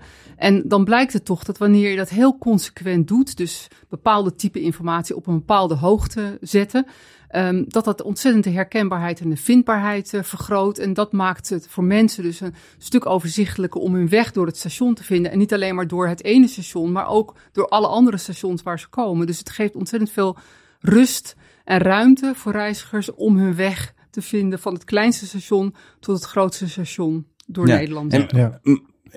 stations worden, worden ontworpen en op een gegeven moment gebouwd. Is er dan voor, voor stationsarchitecten, dat, dat is deels natuurlijk een specialisme, maar op zich zou elke architect een station kunnen maken als hij zich verdiept. Maar is er dan, krijgt hij dan heel veel eh, een soort richtlijnen? Ja, Hoe- absoluut. Jullie, jullie eh, hebben documenten ja. gemaakt die, die, die, die, die ze gewoon dan eh, kunnen gaan lezen. Maar gaan ze ook in gesprek met jullie? Ja, nou dat is natuurlijk voor elke opgave voor een architect eh, ge- een gewone kost. Hè. Als je een ziekenhuis gaat ontwerpen, moet je weer een heleboel andere dingen tot je nemen. En dat geldt natuurlijk voor een station ook. En daar zijn inderdaad ontzettend veel documenten voor, hele technische, maar ook wel hele begrijpelijke documenten die hè, voor iedereen bij wijze van spreken leuk zouden zijn op onze website is rond te grasduinen en te kijken naar al dat soort type informatie. Dat is niet allemaal droge kost. Eh, en inderdaad, dat neemt hij en zij tot zich. En dat wordt natuurlijk ook door allerlei mm, ja, mensen vanuit de projectgroepen van ProRail, NS en Bureau Spoorwegmeester continu eh, gevoed. En, eh, en ook waar nodig weer een beetje in het gareel eh, gezet. Want de architecten hebben eens het idee van hey, hier, hier is het leuk, kan het net anders. Ja. Maar sommige dingen kunnen ook heel anders. Hè. Wij onderscheiden heel erg wat we noemen eh, generieke dingen. Dus dingen die goed zijn als ze overal hetzelfde zijn. Maar tegelijkertijd is een station ook een hele unieke plek. Wat elke keer weer anders moet zijn. Als jij in Roermond uitkomt of je komt in Rotterdam Centraal uit, dan wil je ook weten waar je bent. En dat aspect moet ook heel veel ruimte Ja. krijgen. Dus het gaat zeker er niet om dat al die stations op elkaar lijken. Nee, die hebben juist heel veel identiteit voor de plek waar ze staan. Maar tegelijkertijd moet het niet zo zijn dat elke keer als jij een trein neemt, dat je echt het gevoel hebt dat je helemaal opnieuw moet beginnen, snappen hoe dat station werkt. Dus het is de kunst juist om die generieke dingen, al die regeltjes, eh, altijd alleen maar met het nut voor de reiziger te vermengen met hele specifieke eh, ontwerpaspecten of de dingen die op die plek heel mooi en bijzonder zijn. En dat tot die unieke balans te maken. Dus het is van allebei. Misschien is het even goed om uit te leggen, want daarom wordt, noem je ook steeds ProRail en NS. Dat zijn de eigenaren van alle stations in Nederland. Mhm. Eh, samen, Mhm. eigenlijk. Hè? Ik, zal, nee, ik zal niet beginnen aan hoe die eigendomsverhoudingen Precies, daar liggen. hebben we ook een jaar over gedaan. Maar de- ja, precies. Maar eh, mensen snappen dat vaak niet. Maar de ProRail en NS zijn samen eigenaar van alle, van alle stations. Dus eh, die doen ook de verbouwingen. En het hangt er een beetje vanaf wat er verbouwd wordt, eh, wie wat doet. Wie wat, eh, doet. Hè? Het ligt er ook vaak aan of een gebouw eh, nog letterlijk een oud gebouw of een terrein eh, eigenaar is van wie dan ook. Maar zij moeten dus altijd, als ze een verbouwing doen, hoeveel mensen werken er eigenlijk bij bureaus? Ehm, nou, een eh, vijftal adviseurs inhoudelijk en dan een aantal ondersteuning eh, daaromheen. En die zijn allemaal toege eh, zeg maar, een aantal van die adviseurs hebben echt een vast palet van stations. Hè. Dat stations zijn als het ware verdeeld naar adviseurs. En dan hebben we natuurlijk ook nog wel mensen die echt heel erg meer op het beleid zitten of op wat wij noemen dan de spullen. Hè. Dus die borden, die banken, eh, de, de kaartjesautomaat of de, Reisinformatieschermen. eh, ja, nou, dat, ja, dat zeker ook. Maar ook bijvoorbeeld nieuwe dingen, zoals recent weer die vending machine, waar je dan eh, statiegeld eh, dingen. Dus er Oh, ja, heel ja. veel spullen zijn er ook. En dat en- gaat allemaal langs jullie ook. Het gaat allemaal langs ons, ja. Want eh, dat zorgt er dus ook voor dat, dat, eh, dat eh, zo'n station niet één grote commerciële bende wordt, bijvoorbeeld. Hè? Nou, dat is inderdaad best wel zo'n balans die je wil vinden. Hè? De, de commercie speelt een rol op de stations, ook in het belang van de reiziger, ook in het belang van de eigenaren. Maar dat moet natuurlijk niet een doel op zich worden. Uiteindelijk, als jij snel je trein wil halen, dan, dan is dat het hoofddoel. Uh, daar kan bijkomen een doel. Ik spreek daar met iemand af uh, en die moet ik ook kunnen vinden. Daar heb je dan ook weer plekken voor. En dan kan best ook wel fijn zijn dat je, als je reist, dat je toch even je boodschappen bij de Albert Heijn kan doen. Dus alles heeft zijn plek. En daarom is die ordening ook zo belangrijk. En zo'n station staat natuurlijk nooit op zichzelf. Uh, dat, land ergen, dat land in een stad, je zei het al, het maakt onderdeel uit van een, van een, van een omgeving waar die station op wordt afgestemd. Hoe maken jullie je daar ook druk om? Of hoe... Nou, kijk, dat verandert natuurlijk ook door de tijd. Hè? Als je kijkt, uh, 100 jaar geleden lagen stations gewoon ja, redelijk geïsoleerd. Als een station ergens, nou, kon je aankomen. Tegenwoordig zien we natuurlijk dat het station zoveel meer is. De stad zit daar echt bovenop. Uh, er zijn alle, allerlei andere vervoersknoopaspecten omheen. Dus er moeten bussen, er moeten trams. Uh, je wil overstappen, je moet je fiets kunnen parkeren. Dus het is echt een soort uh, mobiliteitsmachine eigenlijk geworden. En zeker op dit moment met de enorme verdichtingsopgave in Nederland... zie je ook dat die stationsgebieden eromheen een enorme taak krijgen in die uh, hoeveelheid woningen die we met elkaar uh, willen maken. En dat betekent dus ook dat dat station bijna als het ware bedolven wordt uh, door de stad. En daar ja, daar zitten een heleboel kansen in. En, maar we moeten daar ook weer heel goed op letten. Blijft die functie van het station echt nog wel overeind? Kan je straks het station nog wel zien? Kan je het vinden? Kan je je fiets parkeren? Um, gaat het niet veel te hard waaien als je daar te veel hoogbouw omheen zet? Uh, denk je ook je nog over, steeds, uh, over, over kluizingen en zo? Want bijvoorbeeld in, in, in Heerlen, daar hebben ze natuurlijk een station gebouwd. Maar daar zie je eigenlijk bijna niet meer aan dat het station is. Want het is gewoon een heel ja, het Maankwartier heet dat. is, ja, daar wonen gewoon mensen omheen en er zitten bedrijven en daar zit, oh ja, er zit ook een station in. Nou, dat is best wel een actueel thema. Hè? Van wat, wat is nou eigenlijk, is een station op een gegeven moment een soort voordeur in een bouwblok? Of blijft dat echt een heel belangrijk publiek gebouw met een plein ervoor, wat je ook echt herkent? Ik denk toch wel dat laatste. Uh, alhoewel zich dat ook in allerlei vormen kan voordoen. Maar een station is natuurlijk ook een hele belangrijke publieke voorziening. Hè? Dat, dat is natuurlijk een, een echt een ankerpunt voor een stad uh, daaromheen. Dus ik denk dat er wel die overkluizingen zullen in de toekomst uh, een grotere rol gaan spelen. In Sloterdijk worden daar op dit moment hele serieuze studies uh, en dat naar betekent gedaan. dus wonen boven het, boven het spoor, hè? Dus of kantoren, dat hoeft niet altijd ja. wonen te zijn. Ja, dat noemen ze overkluizen. Ja, ja, ja, maar dat zal zeker niet een, ja, als een soort vlek over Nederland uitspreiden. De heleboel van de knooppuntstudies die nu plaatsvinden, gaan eigenlijk over de samenhang van verdichting met best wel vaak stevige hoogbouw, met uh, de aanpassing van stations waar het gaat om veel grotere stromen reizigers, soms ook wel inderdaad sporen erbij, um, maar ook wel um, waar we in het verleden vaak een station een voorkant en een achterkant had, zien we nu eigenlijk dat die beide kanten min of meer gelijkwaardig worden. Dus vaak worden er ook weer andere entrees bijgemaakt. Zoals in Nijmegen heb je aan de West-entree, daar komt eigenlijk een hele belangrijke nieuwe entree, waardoor het station eigenlijk min of meer tweezijdig gaat worden. Ja, want dit heeft nu eigenlijk maar één kant. Je komt daar, het heeft nu eigenlijk maar één alleen kant. Alleen de centrumkant ja, kun je eruit. En, ja. Uh, ja. en daar zijn we nu, daar ligt nu een, fantastisch mooi plan voor om ook aan de westkant een hele volwaardige entree te maken ja, en dat met elkaar te verbinden. Ze hebben, ze hebben natuurlijk, daar heb je een, een tunnel waar mm -hmm. je in de spoor gaat en die wordt eigenlijk uitgebreid. Die wordt Loop je uitgebreid. tegen een eindmuur aan ja. uh, bij, bij, bij ja. spoor 6 of zo? Maar het gaat natuurlijk wel over meer. Hè? Je kan natuurlijk best wel die tunnel doorzetten en daar een uh, deurtje in zetten. Dan kan je erin. Maar het gaat natuurlijk bij het station om zoveel meer. Hè? Je moet het echt snappen. Je moet er naartoe. Het moet logisch zijn. Uh, dus je, je komt dan uit. Allerlei functies zoals fietsen en OV. Ja, uh, maar ook, aan... vindbaarheid en ook Ja. in het hoofd. Het is dus niet alleen maar logistiek. Het is ook uh, het gezicht. Dat krijgt een heel markant eigen gezicht weer, die Westentree. En die sluit ook weer aan op nieuwbouw die daar gaat plaatsvinden. Dus je bent eigenlijk een heel stuk nieuw stad aan het maken, maar ook een hele logische route hoe je naar die Westentree komt. Die ga je ook zien als een soort lantaarn bijna.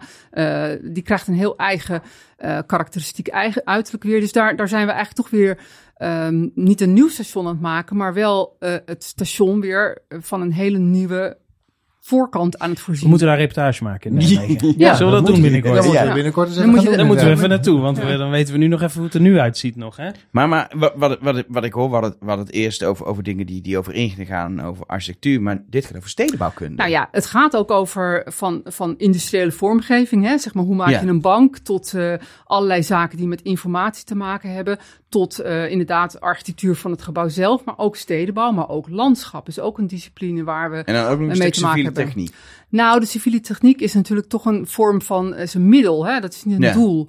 Uh, je zou kunnen zeggen, het doel is toch echt gewoon een hele aangename omgeving te maken. Waar mensen, uh, en ook in de steden, je je goed voelt. Waar we ons uh, omarmd voelen door de prachtige stad zoals wij in Nederland die toch uh, kennen. En die willen we natuurlijk ook doorbouwen. En civiele techniek beschouw ik daarin meer als een middel om dat Ja, te bereiken. De meer de technische Nou ja, uitvoering. het moet blijven staan en je moet Ja. er onderdoor kunnen Maar, ik kan me trein voorstellen overheen. dat, als, we het hebben over spoor, dan hebben we het ook over overgangen, maar ook steeds vaak, vaak on, ongelijkvloerse overgangen, eh Ja. spoorviaducten.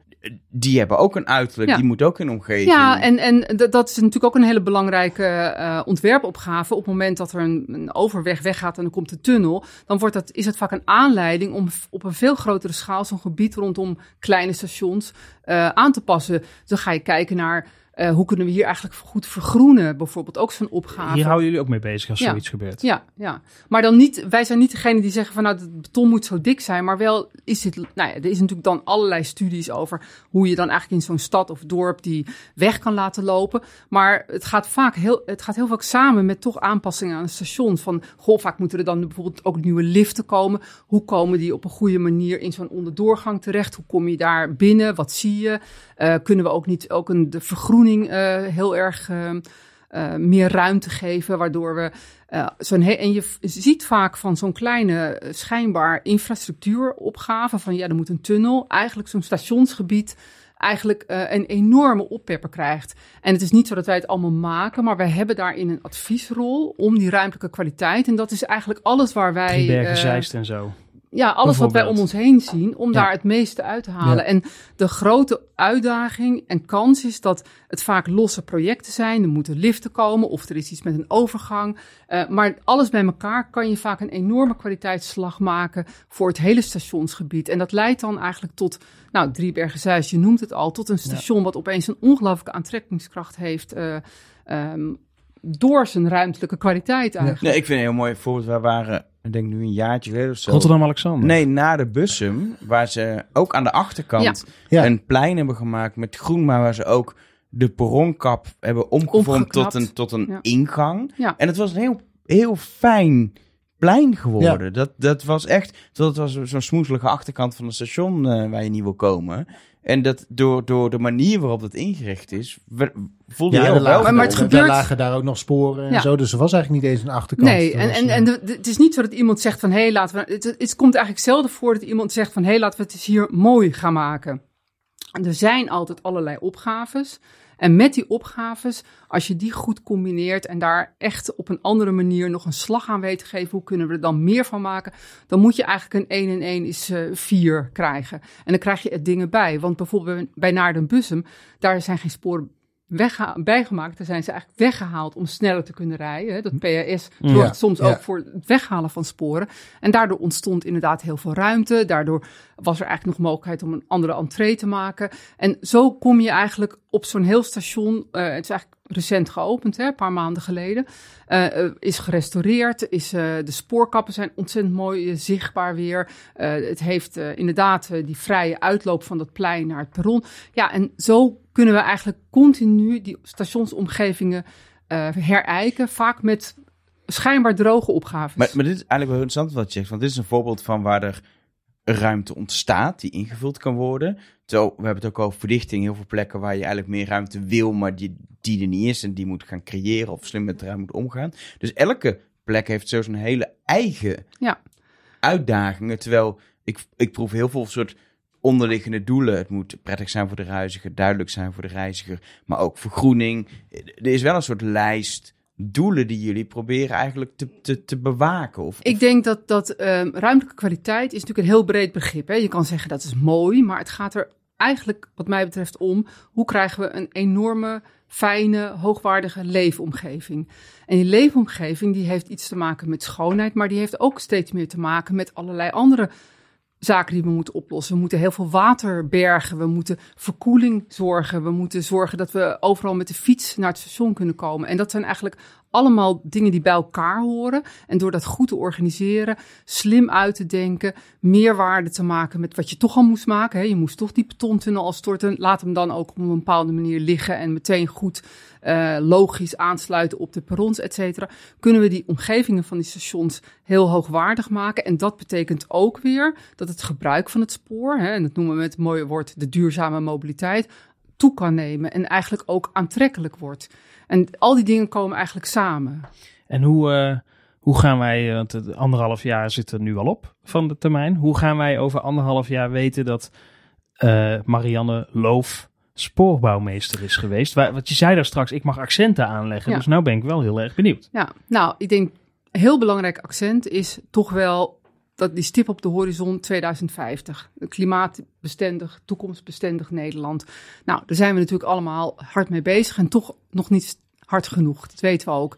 En een van mijn hele grote ambities is ook het spoor en de spoorsector eigenlijk nog meer te inspireren. En ook door ontwerpend onderzoek en ook wel door uh, ingenieurskunde te laten zien wat het betekent als wij die CO2-uitstoot van het bouwen zo ontzettend moeten verminderen. Um, wat, dat, wat, dat, A, wat dat betekent, kunnen we doorgaan zoals we nu bezig zijn? Nee, dat weten we. Maar hoe dan wel? Dat is nog best wel een grote vraag. Dus een van mijn grote uh, projecten met het team van het bureau Spoormeester is het ontwikkelen van een CO2-klimaatneutraal station. Maar dan eigenlijk niet als object, maar vooral als methode. Van hoe, wat betekent dat nou eigenlijk als we die stations en die stationsomgevingen um, ja, moeten gaan passen in de klimaat-CO2-ambities die we met het land hebben vastgelegd. Geloof kan was het eerste, nou, dan moet je toch nog, nog een nuance. Dat is een energie-neutraal station. Maar we hebben nog Oh. een andere opgave. Dat is als we bouwen, stoten we ontzettend veel CO2 uit. Hè, dat is een enorme bijdrage die we leveren. We weten dat die lijn enorm naar beneden gaat. Als we over 10 of 20 of 30 jaar iets bouwen, dan moeten we eigenlijk bijna niks meer uitstoten. Dus niet alleen maar tijdens het bouwen, maar ook de materialen die we toepassen. Nou, dat is natuurlijk nog helemaal niet, hebben we nog helemaal niet in de vingers. We bouwen wel best wel wat dingen van hout, zoals station Ede-Wageningen krijgt een prachtige houten kap. Dat is één zo'n materiaal wat uh, geen CO2 uitstoot, maar zelfs opslaat. Maar dat is toch nog steeds incidenten. En de structurele consequenties van die klimaatopgave, die zijn eigenlijk nog onvoldoende geland. En daar willen we.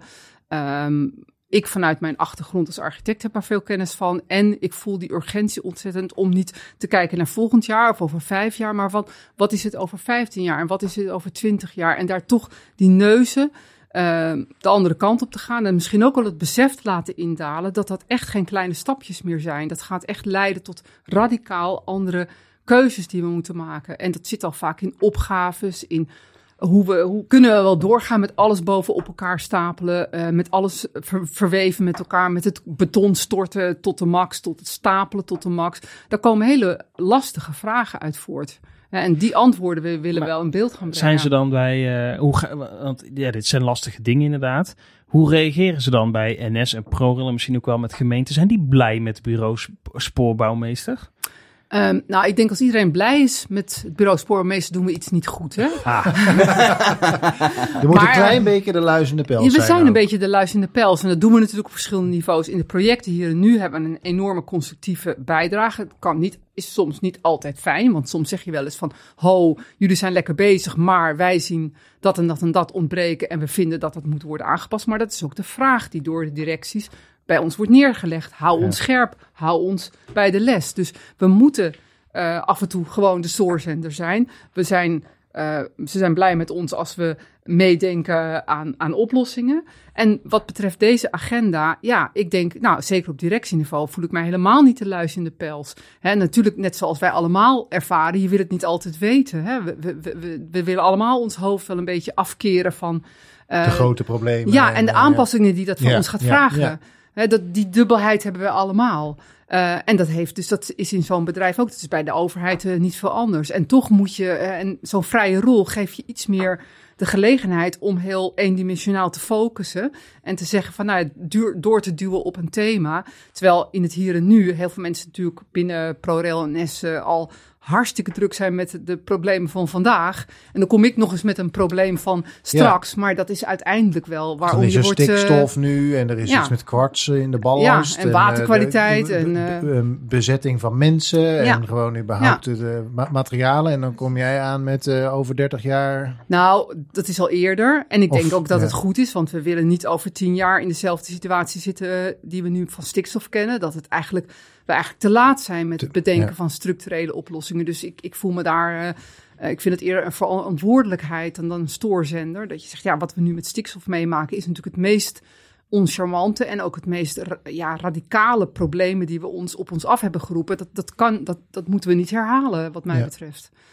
En heb je dan het idee dat je in die drie... Heb je dan haast in die drie jaar tijd? Of... ehm, Ja, tuurlijk, want je wil wel een bepaald punt hebben bereikt. Eh, dat heeft iets te maken met agendering, maar ook wel met het opleveren van iets waar weer een vervolgstap op gemaakt eh, kan worden. Ik zou idealiter over, eh, over anderhalf jaar zou ik willen dat elke spooropgave die op tafel komt te liggen, of, of stationskwartieropgave, zoals nu in de vele meertstudies voor de kenner, het begrip van al die studies die rondom die eh, grote knopen zitten met de verdichtingsopgave. van dat- Hugo de Jonge is dat ja, een... eh, dat die niet ja. alleen maar een, een eh, vierkante meter programma meekrijgen en een financieel budget, maar dat er ook staat van ja, maar luister, dit is de maximale CO2-budget wat jij hebt en wat jij mag opmaken, want Nederland heeft echt een te klein budget nog maar voor de opgaves die we hebben.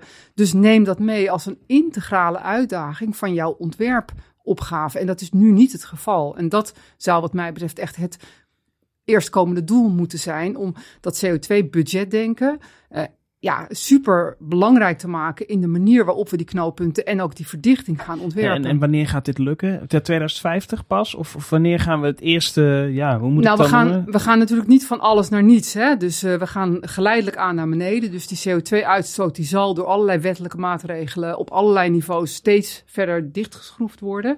Dus het gaat geleidelijk. Maar het is natuurlijk wel zo dat zo'n knooppunt wat, we nu, eh, wat nu op de tekentafels en studiefases ligt, dat wordt dan gebouwd in 2032 of 2035.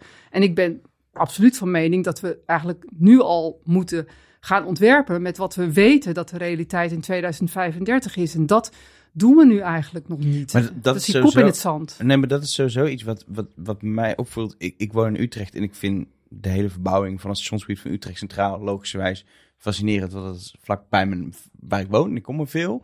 Ehm, daar zijn ze al in de jaren 90 natuurlijk mee begonnen. Er worden plannen gemaakt. Op een gegeven moment wordt er gebouwd. Maar eigenlijk, op het moment dat je gaat bouwen en plannen maakt, verandert de wereld, de realiteit. Waardoor die plannen eigenlijk ook deels weer worden aangepast. Maar je ook al denkt, oh, we hebben dit nu al zo afgesproken gaan ze doen. Maar eigenlijk hadden we het anders moeten doen, want de wereld is alweer veranderd. En dat lijkt me heel lastig hierbij. We hebben het juist bij die grote projecten niet over iets nu bedenken, een jaar. Nee, het, het gaat over langere termijnen. Oh, Op een aantal punten wordt ook heel goed met die lange termijn rekening gehouden. Wordt heel goed nagedacht over hoe reizigersaantallen zich zouden kunnen gaan ontwikkelen. Ehm, dus, dus dat is er enerzijds wel. Anderzijds zal een station en een stationsomgeving altijd adaptief moeten blijven. Dus aanpasbaar. Hè? Je hebt nooit eh, het eindresultaat eh, bij de hand. Maar er zijn ook een aantal dingen waarvan we weten, we eigenlijk al heel goed weten hoe ze gaan veranderen. Maar ze toch niet willen weten. En dat is precies het gebied wat veel scherper, wat mij betreft, op tafel moet komen. En daar hoort dus die, ehm, die, die, die klimaatopgave heel nadrukkelijk bij. We kunnen wel zeggen, ja, volgend jaar zijn de regeltjes zo, maar over tien of twaalf jaar hebben we echt nog met veel en veel grotere consequenties van die klimaatwetgeving te maken. En waarom zou je dat voor je uitschuiven? Omdat die aanpassingen heel groot zijn. Niet klein. Hè? Als je het hebt, uh, nou, misschien een vergelijking die ik wel vaker geef. Als, ik, als jij je leefbudget 10% moet inperken, dan zal je dat ongetwijfeld lukken. Hè? Je gaat een beetje minder vaak koffie kopen en, uh, en dus wat naar een goedkopere winkel. Tweede dus dat, klas in plaats van eerste klas. Nou, bijvoorbeeld, daar, daar, daar, kom je, daar kom je wel ja. uit. Dus 10% uh, CO2-budget verlagen zullen we ook nog wel uitkomen op de manier waarop we nu denken. Maar we gaan kijken naar uh, in afzienbare tijden naar 50 en 70 procent vermindering. Dat kan jij ook niet op je leefbudget bezuinigen zonder dat je radicale Nee. keuzes kan maken. Nou, en die radicale keuzes, dat omslagmoment van we, schipperen nog wat en we beschaven nog wat en we komen Precies, van, eruit. van de kaasschaven naar echt... eh, naar echt radicaal ja. andere besluiten en manieren waarop we bouwen, waarop we dus dingen ook op elkaar kunnen zetten, eh, onder de grond kunnen bouwen. En dat omslagpunt, dat zit wel in die grote opgaves, eh, zien we, maar we willen er eigenlijk gewoon nog niet genoeg aan. Maar de techniek eh, gaat natuurlijk ook verder. Hè? Dus op een gegeven moment, het wordt hopelijk in de toekomst wel makkelijker om het te gaan doen. Ja, net zoals we met die stalvloeren bedoel je, de techniek. Oeh. Stalvloeren. Ja, de Nou ja, Ken je die niet? De, de, de, Nee. de, de, de stalvloeren die zouden de, de stikstof, stikstof opnemen, maar dat opnemen, maar dat doen ze niet. Oh, Ja. zo. Nee, ik bedoel, je hebt natuurlijk, nogmaals, we hebben allemaal te maken met die menselijke eigenschap dat we dit veranderingen helemaal niet fijn vinden. Ze zullen echt eh, ons eh, ingrijpend gaan beïnvloeden. En eh, ik, ik maakte inderdaad die op, opmerking over stikstof, omdat daar natuurlijk ook heel lang vertrouwd is op technische oplossingen die het gingen oplossen. Met CO2 hoor je nu ook nog heel vaak, ja, dan gaan we fabrieken maken die gaan CO2 opvangen, of de beton wordt uiteindelijk totaal duurzaam. En een, een stukje zullen we wel halen, maar ik denk, en ik, niet alleen ik, ik denk alle deskundigen zeggen, ja, maar daar gaan we, niet, gaan we het niet mee redden. We zullen ook dingen fundamenteel anders moeten gaan doen. En dat punt, eh, hoe anders, wat anders, wat betekent het, dat is het deel wat ik met dat Maar- ontwerpend onderzoek wel echt in kaart wil brengen. Als je kijkt naar het station, dat stationsgebied, et cetera, zit er een uitdaging. Maar deels natuurlijk het spoor juist ook onderdeel van Ja. de oplossing. Ja. Eh, want we blijven ons willen verplaatsen. En dat kunnen we beter in een trein doen Ja. dan in je eentje in een auto. Nee, dus dat moeten we vooral ook blijven doen. Dus daarom is die verantwoordelijkheid voor de spoorsector ook zo groot om te zorgen dat we en die knooppunten kunnen blijven maken en die sporen en die stations kunnen eh, maximaal kunnen benutten en dat we mensen op de fiets naar het station kunnen laten gaan. Dus, maar tegelijkertijd eh, vraagt dat toch keuzes. Dus eh, ik zeg maar wat, het op grote schaal onder de grond brengen van allerlei voorzieningen, grote busstations onder de grond bouwen. Nou, dat zijn misschien wel dingen die je moet afvragen. Kunnen we dat blijven doen? Moeten we daar torens van 100 meter naast zetten? Eh, terwijl we eigenlijk weten dat eh, boven de 6, 7 lagen kan je eigenlijk niet meer goed in hout bouwen. Als we daar naartoe willen, moeten we dan die hoge torens nog wel als uitgangspunt Ja. nemen. Dus ik bedoel, op dat niveau eh, moeten we wel degelijk gewoon die stationsgebieden gebruiken. Maar we moeten dat doen met de opgaven die we ook op andere gebieden hebben. Je, je, je, noemt nu, je noemt nu even de fiets. Dat is natuurlijk ook wel heel interessant. Ja. Want wat ik, wat, ik, wat ik wel eens heb gehoord is dat nou, eh, eh, landen als, als Denemarken, daar heel veel tegenwoordig wordt gefietst, daar zien ze fietsen vaak als, als oplossing voor een probleem. En zeker rondom stationsgebieden lijkt de tendens soms te zijn dat, ja, tuurlijk, het is een oplossing, want mensen komen met fietsen naar het station. Maar al die fietsen zien wij als een probleem. Nou, dat ervaar ik niet zo. Het is een probleem als je er niet genoeg ruimte voor hebt. Eh, En dat en- is bij stations nog dat is, vaak zo. Ja, maar er worden ook heel veel eh, fietsstallingen gemaakt. En ook in de nieuwe knooppunten wordt heel veel ruimte gereserveerd voor die fietsen. Eh, moet je niet vergeten, als je daar ook nog eens een keer honderden, duizenden woningen bovenop die stations wil bouwen, komen daar ook overigens nog weer heel veel fietsen vandaan. En dan moet je wel afvragen, past dat allemaal nog wel? Dus die mix van hoe ehm, zo'n stationsgebied eh, echt nog wel gaat functioneren. Als, want ik wil het niet alleen maar, je wil het niet alleen maar hebben voor de mensen die direct op wonen. Je wil ook nog mensen die 15 minuten fietsen er vandaan komen, moeten er ook. Want, want dat is de markt. Je wil de hele stad kunnen bedienen. Dus inderdaad, eh, er zit misschien wel, er zit misschien wel een, een eh, overschrijding van die balans. Als het allemaal op die stationsknoop moet plaatsvinden, ja, dan, dan schiet je je misschien zelf wel in je voet. Hè, als je dat te veel druk. Want inderdaad, als het station niet meer bereikbaar is, als je er niet meer je fiets kan parkeren, eh, als je de weg waait omdat het plein te klein is geworden, dan zal dat de duurzame mobiliteit niet stimuleren. Dus er is een, de, de balans moet wel zeg je, in zicht blijven. De ademruimte noemen wij dat. En dan heb je ook te maken met menselijk gedrag, denk ik Ja, uiteindelijk. ja, ik woon zelf in Amsterdam en daar is natuurlijk na de eerste blijde eh, blijdschap over de fietsstallingen rondom het spoor, eh, krijg je toch weer, blijkt dat er veel mensen hun fiets daar buiten gaan parkeren, omdat ze dan toch net weer vijf minuten langer nodig hebben om naar die trein te komen. Ja, ook dat is wel een realiteit. Als we het allemaal willen inpassen, zal je niet allemaal je, je fiets tegen de voordeur van het station aan kunnen zetten. Uh, dus dat het zal net een beetje als met auto's ook wel worden, dat een bepaalde discipline voor de fietser, dat is wel een beetje nieuw. Hè? Zeker in de stad als Amsterdam wil je hem toch eigenlijk gewoon naast de voordeur parkeren. Dus, ik, denk, ik denk dat dit voor alle grotere, grotere steden in Nederland. Ja. Uh, nou, de, de anarchie is. Uh, dus kortom, ja, er wordt heel veel gebouwd. Het wordt niet als een probleem gezien, maar wel als iets wat een oplossing vraagt. En oplossingen zijn best groot en vragen heel veel tijd en ruimte. En het zal voor de fietser toch ook betekenen dat je inderdaad rekening moet houden met parkeren, lopen, uh, naar de trein gaan. Ja. Wat is je favoriete station?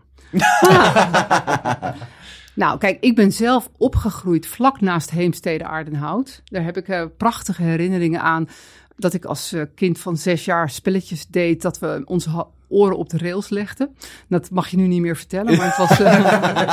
Uh, maar, ja. dat, en ik realiseerde me pas later dat dat station toen net nieuw geweest moet zijn. Dat, dat weet je natuurlijk dan niet, maar dat bestond toen nog niet zo lang. Dat was natuurlijk zo'n over, zo'n station wat echt boven een tunnel, boven een uh, onderdoorgang ligt. Het is best wel een bijzonder station. Nu een monument trouwens. Prachtig station. Ja, eh, dus, dus, uh, dus dat, dat is, daar heb ik een hele sterke verbondenheid mee. Ik vind... Uh, zoals heel veel mensen, maar ook wel echt oprecht Rotterdam Centraal. Een heel mooi station, omdat het zo iconisch is. Het is echt zo de stad Rotterdam die eruit straalt. En dat is, dat is wat ik bedoel met het specifieke. Dat je echt denkt van nou, je hoeft maar dat te doen en je weet, oh, Rotterdam. En dat is ook wat een station moet zijn. Het moet en wat ik, horen wat ik, bij wat de ik, stad. Wat ik, zelf altijd vind, het is door de, doordat het de sporen niet uh, uh, met een onderdoorgang maar erboven, zijn. Ja. Of dat je onderdoor gaat, waardoor je niet nog uh, passerelles erboven hebt en een hele hoge hal. Ja. Die niet rondloopt, maar vierkant is. Is het op bronniveau zo'n licht en luchtig station. Ja, ja. Ik vind het allerfijnste station om 10 minuten op perron te staan van Nederland. Ja. Uh, ik ben inmiddels ook toch ook wel heel erg uh, verkikkerd op Nijmegen geworden. Omdat het, uh, ja, daar zit natuurlijk ook zo'n hele geschiedenis van Nederland zie je dan in je hoofd voorbij komen. Hè? Dus de oude stations, de bombardementen, het station eigenlijk van na de oorlog, wat een prachtige uh, Ravenstein is. Nu de nieuwe uitbreiding aan de westkant, er komt een hele prachtige houten kap. Terwijl je op het moment dat je het station inloopt, uh, zie je nog oude kappen waar, waar de, de bomgaten zelfs nog in zitten. Dus die stations zijn ook vaak zo'n herinnering van allerlei geschiedenismomenten. En nou ja, jij noemde net al uh, Driebergen. Uh, is natuurlijk ook zo'n station, een landschapsstation. Ja, dan heb je weer de totaal andere kant. Dus er zijn ontzettend veel plekken waar het station, vooral daar waar het zo ver, verbonden is met de omgeving en met de geschiedenis. En dat hebben heel veel stations. Ja, dat maakt ze uh, darlings eigenlijk. Dus het is er niet één. Het is eigenlijk wanneer je echt ze herkent als de plek, jouw station in jouw stad met jouw geschiedenis, ja, dat hoort een station te zijn. En daarom, uh, wat je aan het begin vroeg van, moet dat straks een voordeurtje in een bouwblok worden van een hele moderne stad? Nou nee, ik denk het niet. Ik denk dat je die eigenheid uh, wil blijven houden. En dat zijn weer hele nieuwe stations. Dat was natuurlijk hoe, hoe als we het hebben over nou, 100 jaar geleden stations, er was gewoon een soort collectie. Er werd gewoon een type station. Ja. Die werd gecopy-paste. Ja. Bepaalde grootte. Daar kwam dat ja, soort tweede klas, eerste klas. Dat was uh, een andere manier van een soort uniformering waar we het eerder over hadden. En nu zit die uniformering in herkenbaarheid. Maar elk station ja. moet, moet juist passen op de plek waar die heeft. En mag een, mag een eigen gezicht ja. hebben. Nou ja, goed. Ik vind dat een hele mooie ontwikkeling uh, die heeft plaatsgevonden. Dat je die, dat, dat, dat gelijke dat je dat heel erg koestert. Hè? Ik weet niet, iedereen die wel eens in het buitenland uh, reist, herkent dat denk ik ook als je in Nederland binnenkomt. Dat je denkt, oh hé, hey, dit is wat verzorgd eigenlijk en wat herkenbaar, wat goed nagedacht. Waar staat een prullenbak, waar niet, waar staat een bord. Echt supergoed. Uh... Ik heb uh, afgelopen maand met Arno zoeken naar bordjes waar de bus stond op een Frans station rondgerend. En er waren geen goede wegwijzering. En je kon niet, de looproutes waren niet duidelijk. En dat is, dan, dan ben je zo blij met Nederland. Dat is Ja. inderdaad echt ongelooflijk. Dat, dat waardeer je op het moment dat je het even niet hebt. Want het is, dat is denk ik ook, we zijn verwend. We vinden het zo vanzelfsprekend. En als Ja. een keer het bordje niet helemaal duidelijk is, dan vinden we het meteen verschrikkelijk. Terwijl we Nou, hebben het heel goed, denk ik, op De, dat de kwaliteit is eigenlijk ook dat je het niet allemaal de hele tijd opgedrongen krijgt. De, de kwaliteit is juist dat je niet de hele tijd rondloopt en denkt van... oh, wat is er over dit bordje goed nagedacht? En, want dan zou het veel te nadrukkelijk worden. Het zit hem eigenlijk juist bijna in het onmerkbare... En ho- hoge kwaliteit van vormgeving en van plaatsing ook. Hè. Niet alles staat de hele tijd, maar overal. Wat maakt het zo comfortabel? Ehm, Eh, en, dat is een, en dat gecombineerd met die bijzondere kwaliteit van die gebouwen, zowel oude als nieuwe in de stad, is wat mij betreft een, eh, ja, een blijvertje. Eh, iets wat je moet koesteren en moet versterken. Is het leuk om bo- eh, spoorbouwmeester te zijn? nou ja, als je het. eh, nee, absoluut. Anders had ik hier ook niet eh, voor gekozen. Nou, dat gevoel heb ik ook wel, ja. Ja. Want Je praat er Ja. heel gepassioneerd over Ja, in ieder geval. nee, ik vind, kijk, ik geloof ontzettend in, laat ik zeggen, ik ben een ontzettende publieke zakenliefhebber. Ik zie de spoorwegen ook echt eh, als een, heel belangrijke publieke voorziening. Niet alleen maar het spoor en het rijden, maar ook wel, het zijn natuurlijk echt brandpunten in de steden. Hè, ze zijn zo belangrijk voor hoe de stad zich daarom heeft ontwikkeld. ehm, dat, je, dat je dat echt als een maatschappelijke waarde eh, ziet. De het stationsplein is natuurlijk een, een, ongekend begrip. Hè? Wel- Welk ander plein naast het stadhuis heb je het, spoor, het stationsplein? Dat zijn tijdloze begrippen. Maar die publieke waarde vind ik in een land als Nederland, ehm, daar, daar, daar moeten we zuinig op zijn. We, we hebben we koesteren ze, we vinden ze heel vanzelfsprekend, maar dat zijn ze niet. En ik vind ook vanuit mijn ontwerpdiscipline, ehm, kan ik natuurlijk, doe ik in mijn bureau natuurlijk ook dat ik me op één gebouw of één opgave stort. Maar ik vind in dit soort functies, want ik heb ook al meer advies- adviesfuncties eh, gedaan, draag je iets bij aan een groter geheel, aan een systeem eigenlijk.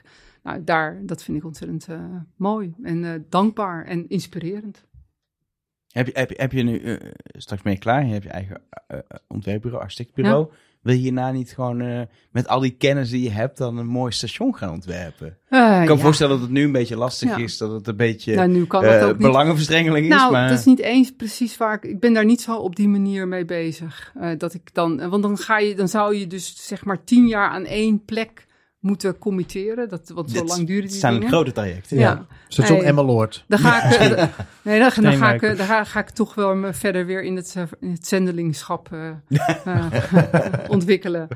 Nee, ik heb natuurlijk heel veel gebouwd en ontworpen. En ik ben ook heel blij dat ik, als ik door het land reis, dat ik heel vaak kan denken: oh, ik ga hier een project bekijken. Of ik ga, dat is natuurlijk fantastisch dankbaar dat je dat mag doen in je leven. Dat je echt projecten maakt. Maar ik vind dit, is misschien wat minder tastbaar. Eh, Dat zeker- vind ik nu belangrijker. Dat is natuurlijk wel, eh, bij het werk van architect zit heel erg dat je continu, je laat iets na waar je later naar terug kan en andere mensen zien dat. En je laat nu hopelijk ook iets na, dat probeer je ook, dat horen ook heel erg in je verhaal over, de, over bijvoorbeeld het CO2-probleem. maar hoe tastbaar is die drie jaar straks? nou, minder tastbaar dan een fysiek gebouw, maar ehm, wel, misschien nog wel impactvoller dan één gebouw, wat helemaal goed is. Dus ja, Ja. dat, en het gaat uiteindelijk, hè, en ik heb inmiddels ook eh, de leeftijd dat het je om de impact gaat, en die andere dingen heb ik ook gedaan. Dus ik heb die gebouwen de, gemaakt. de gebouwen zijn er, dat is, Ja. dat is gelukt. Eh, en dat doen we met het bureau ook nog steeds. En daar mag ik gelukkig met de jonge partners ook heel veel aan bijdragen om hun daarin ook weer eh, eh, te adviseren. Maar ja, op een gegeven moment, ik vind dit hartstikke waardevol om na te lezen. Ik vind het ook een, ook een traditie die in stand moet worden gehouden binnen het spoor. Dat je die spoorbouwmeester ehm, zoveel plek en positie en ruimte geeft. Want dat is natuurlijk wat NS en ProRail eigenlijk gedaan hebben. Ja. Door te zeggen van wij zijn hartstikke druk bezig, maar we willen eigenlijk nog iemand, een bureau, spoorbouwmeester en een spoorbouwmeester die ons de hele tijd scherp houdt. En ons de hele tijd niet alleen adviseert, maar soms ook wel ongevraagd adviseert. Hè. Daar zitten we misschien wel helemaal niet op dat advies te wachten. Maar eigenlijk willen we dat ook gewoon hebben. Van misschien, misschien goed voor mensen. Het, is- het bestaat nu 22 jaar, vanaf Ja. 2001 is het opgericht. En ik denk echt als je nu terug gaat denken en kijken, dat je het zeker ook gewoon dan, wat je toch eerst gaat, toch stations en die- dat je, het- dat je het begint te zien dat daar meer over nagedacht is en beter, Meer samenhang. meer Ja. samenhang is. Ik denk, nee, absoluut. En, en in Nederland ook eh, van het kleinste station tot het grootste station. Hè? Want laten we niet vergeten, er zijn heel veel landelijke stations, kleine stations. Daar zie je diezelfde kwaliteit terug. Daar Ja. staat diezelfde prachtige bankenconfiguratie. Daar is net zoveel aandacht voor de entree.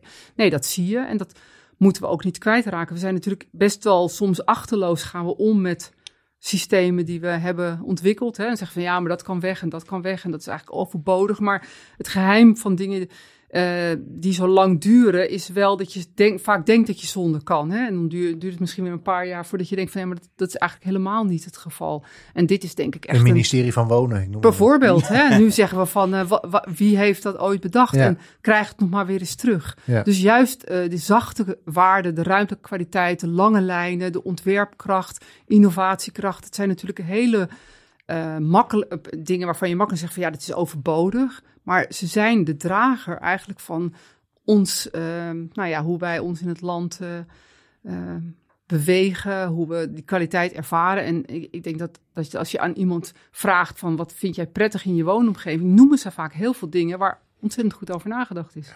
Ik vind het mooie, Ja, heel mooi. Ja, ik, mooie, we- eh, mooie woorden om we- mee te eindigen eigenlijk. Precies. we- ik, ik gok dat dit... En dan zijn we vaak met gasten dat we nog een uur door kunnen. Maar, eh, Minstens. Ik, Ja. eh, ik, wil, ik wil je voor nu hartelijk danken alvast. We gaan nog even één eh, onderdeel van de podcast doen, want dat is ook belangrijk. Maar voor nu, eh Marianne Loof, de spoorbouwmeester van Nederland, nog anderhalf jaar om, eh, om je mooie werk voor te zetten. Dankjewel. Dankjewel.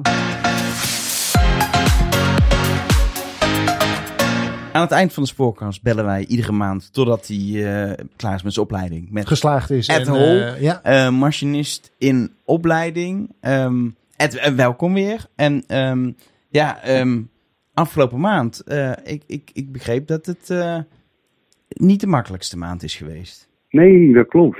Ehm, even kijken, in het begin van de maand al eh, heb ik ehm, een aanrijding met een persoon gehad.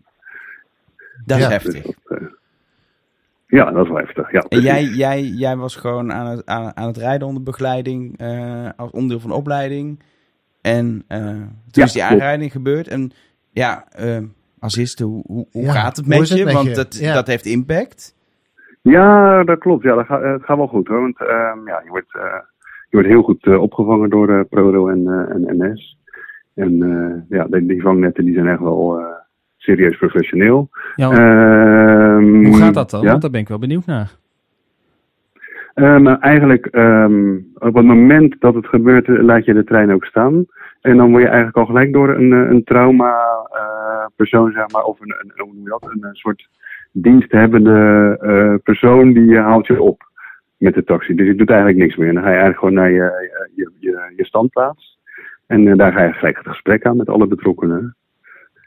Dus je wordt eigenlijk gelijk al opgevangen, zeg maar. Dus dat, dat is echt wel, ja, er zijn gelijk mensen van ProRail erbij. Dat ging eigenlijk voor mijn gevoel al vrij vlot. En, ja, en dan eigenlijk de dag daarna is het eigenlijk eh, vrij. En ook eh, praten met je mentor en met eh, begeleiding. En, dus ja, ik, ik kan wel zeggen dat dat wel heel goed geregeld is allemaal. En, en, en misschien een beetje gek vraag, was, was je, word je hier al vanaf de, vanaf de eerste dag van de opleiding op voorbereid? Want iedereen weet dat dit kan gebeuren. En dit is het er- allerergste wat je kan gebeuren als je in, op de trein zit. Maar di- dit is de realiteit van het spoor dat er helaas ongelukken gebeuren. Was je, had, was je er al op voorbereid dat het kon gebeuren en wat er dan zou gebeuren? Wist je al dat we die Mm. procedure nu, was dat je al een keer verteld? Ehm, waar je rekening mee moest houden. Nee, de procedure niet. Maar het is wel een vraag bij sollicitatie of een. eh, het wordt wel nagevraagd, zeg maar, eh, ja, wat het ergste is wat er kan gebeuren. En dan kom je natuurlijk automatisch op, op, op dit uit, zeg maar. Maar hoe dat dan gaat, dat, dat was eigenlijk, dat is niet, eh, dat hoofdstuk krijg ik nog, eh, calamiteiten. Dus, dus ik loop daar misschien een stuk voor. Ja. Maar dat, dat wordt eigenlijk, dat wordt, ja, dat, dat wordt nog behandeld. Maar ik, ik, ben wel benieuwd wat daarin wordt behandeld.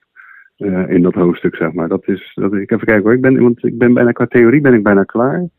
Nog drie hoofdstukken. En, en een van die laatste is dus inderdaad die calamiteiten. Dus ik, ik ben, ja, je hebt wel volgorde natuurlijk met verschillende dingen.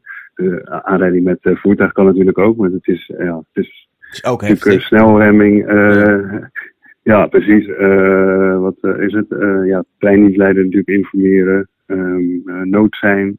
eh, wat is het? Kortzijtkabel. Dus die procedures die, die, die heb ik wel gehad, zeg maar. Maar nog niet echt, echt dit stukje. Nee. Je, je, hebt, je hebt even eh, vrij gehad, zeg je, en een tijd om te praten, et cetera.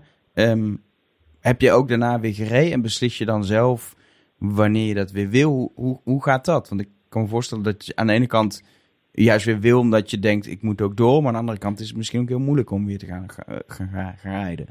Ja, ja ze, eh, ze laten alles eh, eigenlijk uh, ze aan mij over.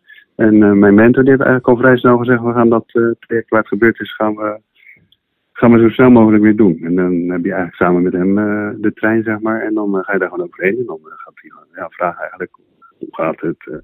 Ja, wat doet dit? Dus dat, ik, vind, ja, dat, ik vind wel die, die begeleiding vind ik wel echt heel goed geregeld. Ja. ja. dus dat is vrij vlot gebeurd om in datzelfde traject te rijden. En je bent nog steeds in opleiding, dus het is geen reden geweest om uh, de, het machinistenuniform aan de spreekwoordelijke wilgen te hangen. nee hoor, nee, nee, nee, zeker niet. Nee. Nee, ja, ik weet niet hoe dat, maar nee, ik vind het, ik vind het te leuk, zeg maar. En ik weet dat het erbij hoort. En ja, ehm, ja, er zijn ook heel veel machinisten die al 30 jaar in dienst zijn en die dat hebben nog nooit meegemaakt. Nee, Ik ben hebt echt wel heel echt een, een, En, een, eh, een pechvogel wat dat aan gaat eh, dan eh, om het eh, in de eerste paar maanden al te hebben. Ja, ja, vijf weken was het, eh was ik ermee bezig. Dus ja, dat is wel echt goed, ja. dit is natuurlijk, dit, dit heeft impact en dit, dit, zit, dit is, zit nog steeds wel in je hoofd. Maar heb je ook nog verder daarna leuke dingen, fijne dingen meegemaakt in de opleiding? Want je bent natuurlijk nog gewoon bezig met opleiding. We willen ook op een beetje een positieve noot nog eindigen als dat enigszins eh, kan. Als het niet kan, is het ook prima maar- ja, ja, absoluut. Ja, ik denk ook wel dat het een beetje met, ja, waar ik het eigenlijk zelf een beetje, ik, ik zei, ja, je- of, of je, je voelt je slachtoffer of je kiest ervoor om dat niet te zijn. En dat- zo voel ik me ook niet. En even kijken hoor, en daar wordt ook wel een beetje op, op, op, op, op met de gesprekken, zeg maar, een beetje op gedoeld, weet je, hoe gaat het met je? En, die- dus, en eigenlijk ben ik verder en ik heb eigenlijk wel, denk ik, als ik vergelijk met mijn eh, collega-leerlingen, dan heb ik wel een hele leuke rit. Ik heb eh, een paar keer Groningen gehad en eh, Leeuwarden. Eindhoven met de HSL. En, Oh. eh, ja, dus ik, en, en dat is wel heel leuk. Dus dat is wel, ja, weet je, ja, ik, ik, ik geniet er wel van. Ik vind, ik vind de, de, de zicht en in de cabine en eigenlijk wat ik heel mooi vind nu is dat de theorie, zeg maar, met die enkele praktijkdagen door de week is altijd een beetje samenvat. Want je krijgt Ja. zoveel theorie over je heen. Dat je eigenlijk, waar ben ik mee bezig? Maar nu zie je wel duidelijk waarom het er allemaal is, zeg maar. maar, maar je hebt dus, Dus, ja, dus dat, dat vind ik wel heel positief en fijn. de eerste keer HSL gereden. Dat is volgens 160. Mij, want dat, je hebt dus nog geen 300 helaas. Dan moet Nee. je al een soort trein rijden. Dat, Ja. dat, dat hoort niet bij jouw eh, taken, eh, zolang je gewoon voor NS rijdt. Maar, maar dat lijkt me wel bijzonder, want dat, daar zitten toch een aantal dingetjes die net even anders eh, zijn, lijkt me. Ja, dat klopt. Dat, was ook wel eh, veel prikkels. Want ja, je, krijgt, eh, je gaat op dat eh, hoge spoor, of uh, hoge eh je zat 25 kV. Dat is echt wel even. Je moet omschakelen. En een ander omvormers beveiligingssysteem. naar beneden en weer naar boven.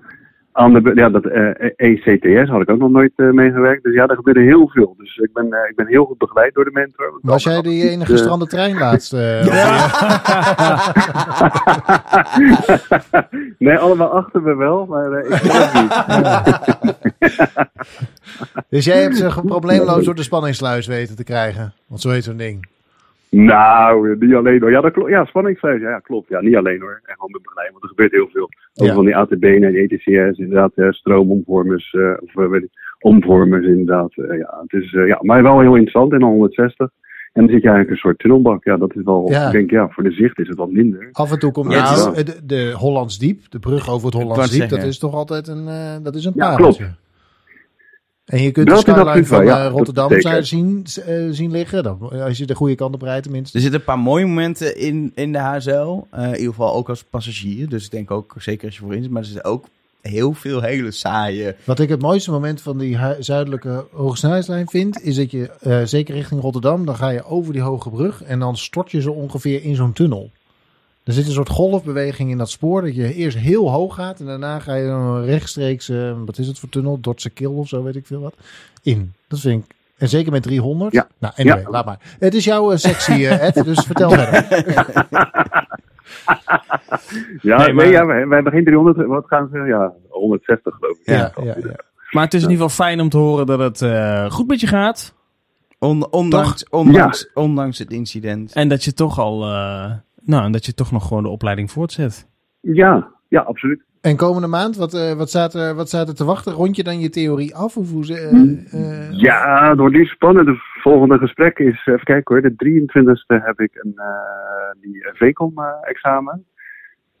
en dan, eh, Oh, dan kunnen we de, dus aan het eind het van juni vragen, kunnen we, kunnen we vragen of je het examen gehaald hebt. Ja. ja, dat is spannend. En Ja. even kijken hoor, dat weekend. eh, en dan daarna heb ik eh, de theorie-examens. Dus, eh, ja, dat wordt spannend. Nou, spannende maand voor je. We, we, we spreken jou, eh, we spreken jou eh, volgende maand dan weer. Dan ben ik heel benieuwd eh, wat er dan allemaal te vertellen is. Ed, dankjewel. Ja, eh, ja, jullie ook bedankt. Nou, ik weet ook wel welke carrière ik dan nog eh, zou willen. Als ik nog mag kiezen. Ja? Nou, dan word ik ook nog eh, machinist. Ja, dat is. lijkt, li- lijkt je dat wel? En het is natuurlijk meer een grapje, denk ik, die je maakt. Maar Nou- lijkt het je op zich, als je, gewoon, als je het een keer kan proberen. zo makkelijk tuurlijk. gaat het natuurlijk nee, niet. Maar, nee. Ik vertelde al dat mijn vader zo'n hobby eh, eh, spoorliefhebber was. Ik ben ook echt opgegroeid met, eh, met de liefde voor, voor de trein en de tram. Trouwens, alles wat, ze waar wielen onder zaten, behalve auto's. Maar eh, in Amsterdam heb je zo'n museumtramlijntje vanaf het Haarlemmermeerstation. En eh, toen hij eh, niet meer, toen hij als leraar gepensioneerd werd, toen werd hij, eh, ging hij bestuurder worden. Oh ja. en dan moest je voor dat museumtramlijntje, moest je dus je formeel je, je, bes- je bestuurdersdiploma halen. Dus nou was daar echt veel trotser op dan wat hij daarvoor in zijn leven had gedaan. Wat leuk. Dus ik, en ik was om 15, 16 en dan ging ik met mijn vriendinnen een paar keer op en neer meerijden in het museumtram. Nou ja, dat, dat sentiment, hè, die romantiek ja. eh, en ook wel die herinnering. Nee, dat zou ik, zou ik zelf ook maar eigenlijk moeten doen dan nog. maar, hè? maar kies je dan voor een historisch eh lijntje of wil je dan over de HSL? eh, Nee, ik zeg, ik zeg dan, ik zeg dan eh, over de ASL. Absoluut. Als het op mijn leeftijd dan, dan nog mag. Maar nee, maar dat, dat gevoel van eh, dat, dat, dat materieel, hè, dat, waar het dan uit, de liefde daarvoor. Nee, dat, dat herken ik heel erg. Wel met de paplepel ingegoten. Ja, toch wel. Ja. Toch wel. Ja. Leuk, leuk. Leuk om nog even deze anekdote te horen, eh, Marianne. Eh, nogmaals, dank voor je komst. Eh, dit was de spoorkast voor deze maand. Volgende maand wordt spannend, Arjen, want jij gaat Ja, een maand lang in een trein zitten. zo ongeveer. Ja, eh Wales, Schotland en Spanje, want dat ligt naast elkaar. Wales en. Schotland wel min of meer, maar Spanje wijkt een beetje af. Maar ik ga het wel allemaal per trein doen. Ehm, dus aan, en aan het eind van de maand, ik weet niet precies waar ik dan zit. Dus het kan zijn dat je... Wij komen er wel heen. Ja, wees Als wel. ze maar niet boren op de achtergrond. eh. En, ehm, eh, en anders is het een podcast zonder mij. Nee, we gaan Nee? het regelen. Dat We kan, gaan het regelen. Het is 2023, dat kan op afstand. moet. Dat moet lukken. Dat, dat Kan. moet lukken. Ja, moet lukken. Wil je hem afluiten, Arjen? Ik wil hem afsluiten. Ja? Ja. Nou, doe je ding. Volgende maand eh, gaat, die mee, gaat het fluitje mee? Het op vakantie? fluitje gaat belangrijk. zeker mee op Anders moet je anders kan ik hem niet afluiten. Ja, dan moet ik het doen. Precies, dan duurt die, eh, v- duurt die eh, podcast vijf dagen voordat ik, voordat ik thuis ben.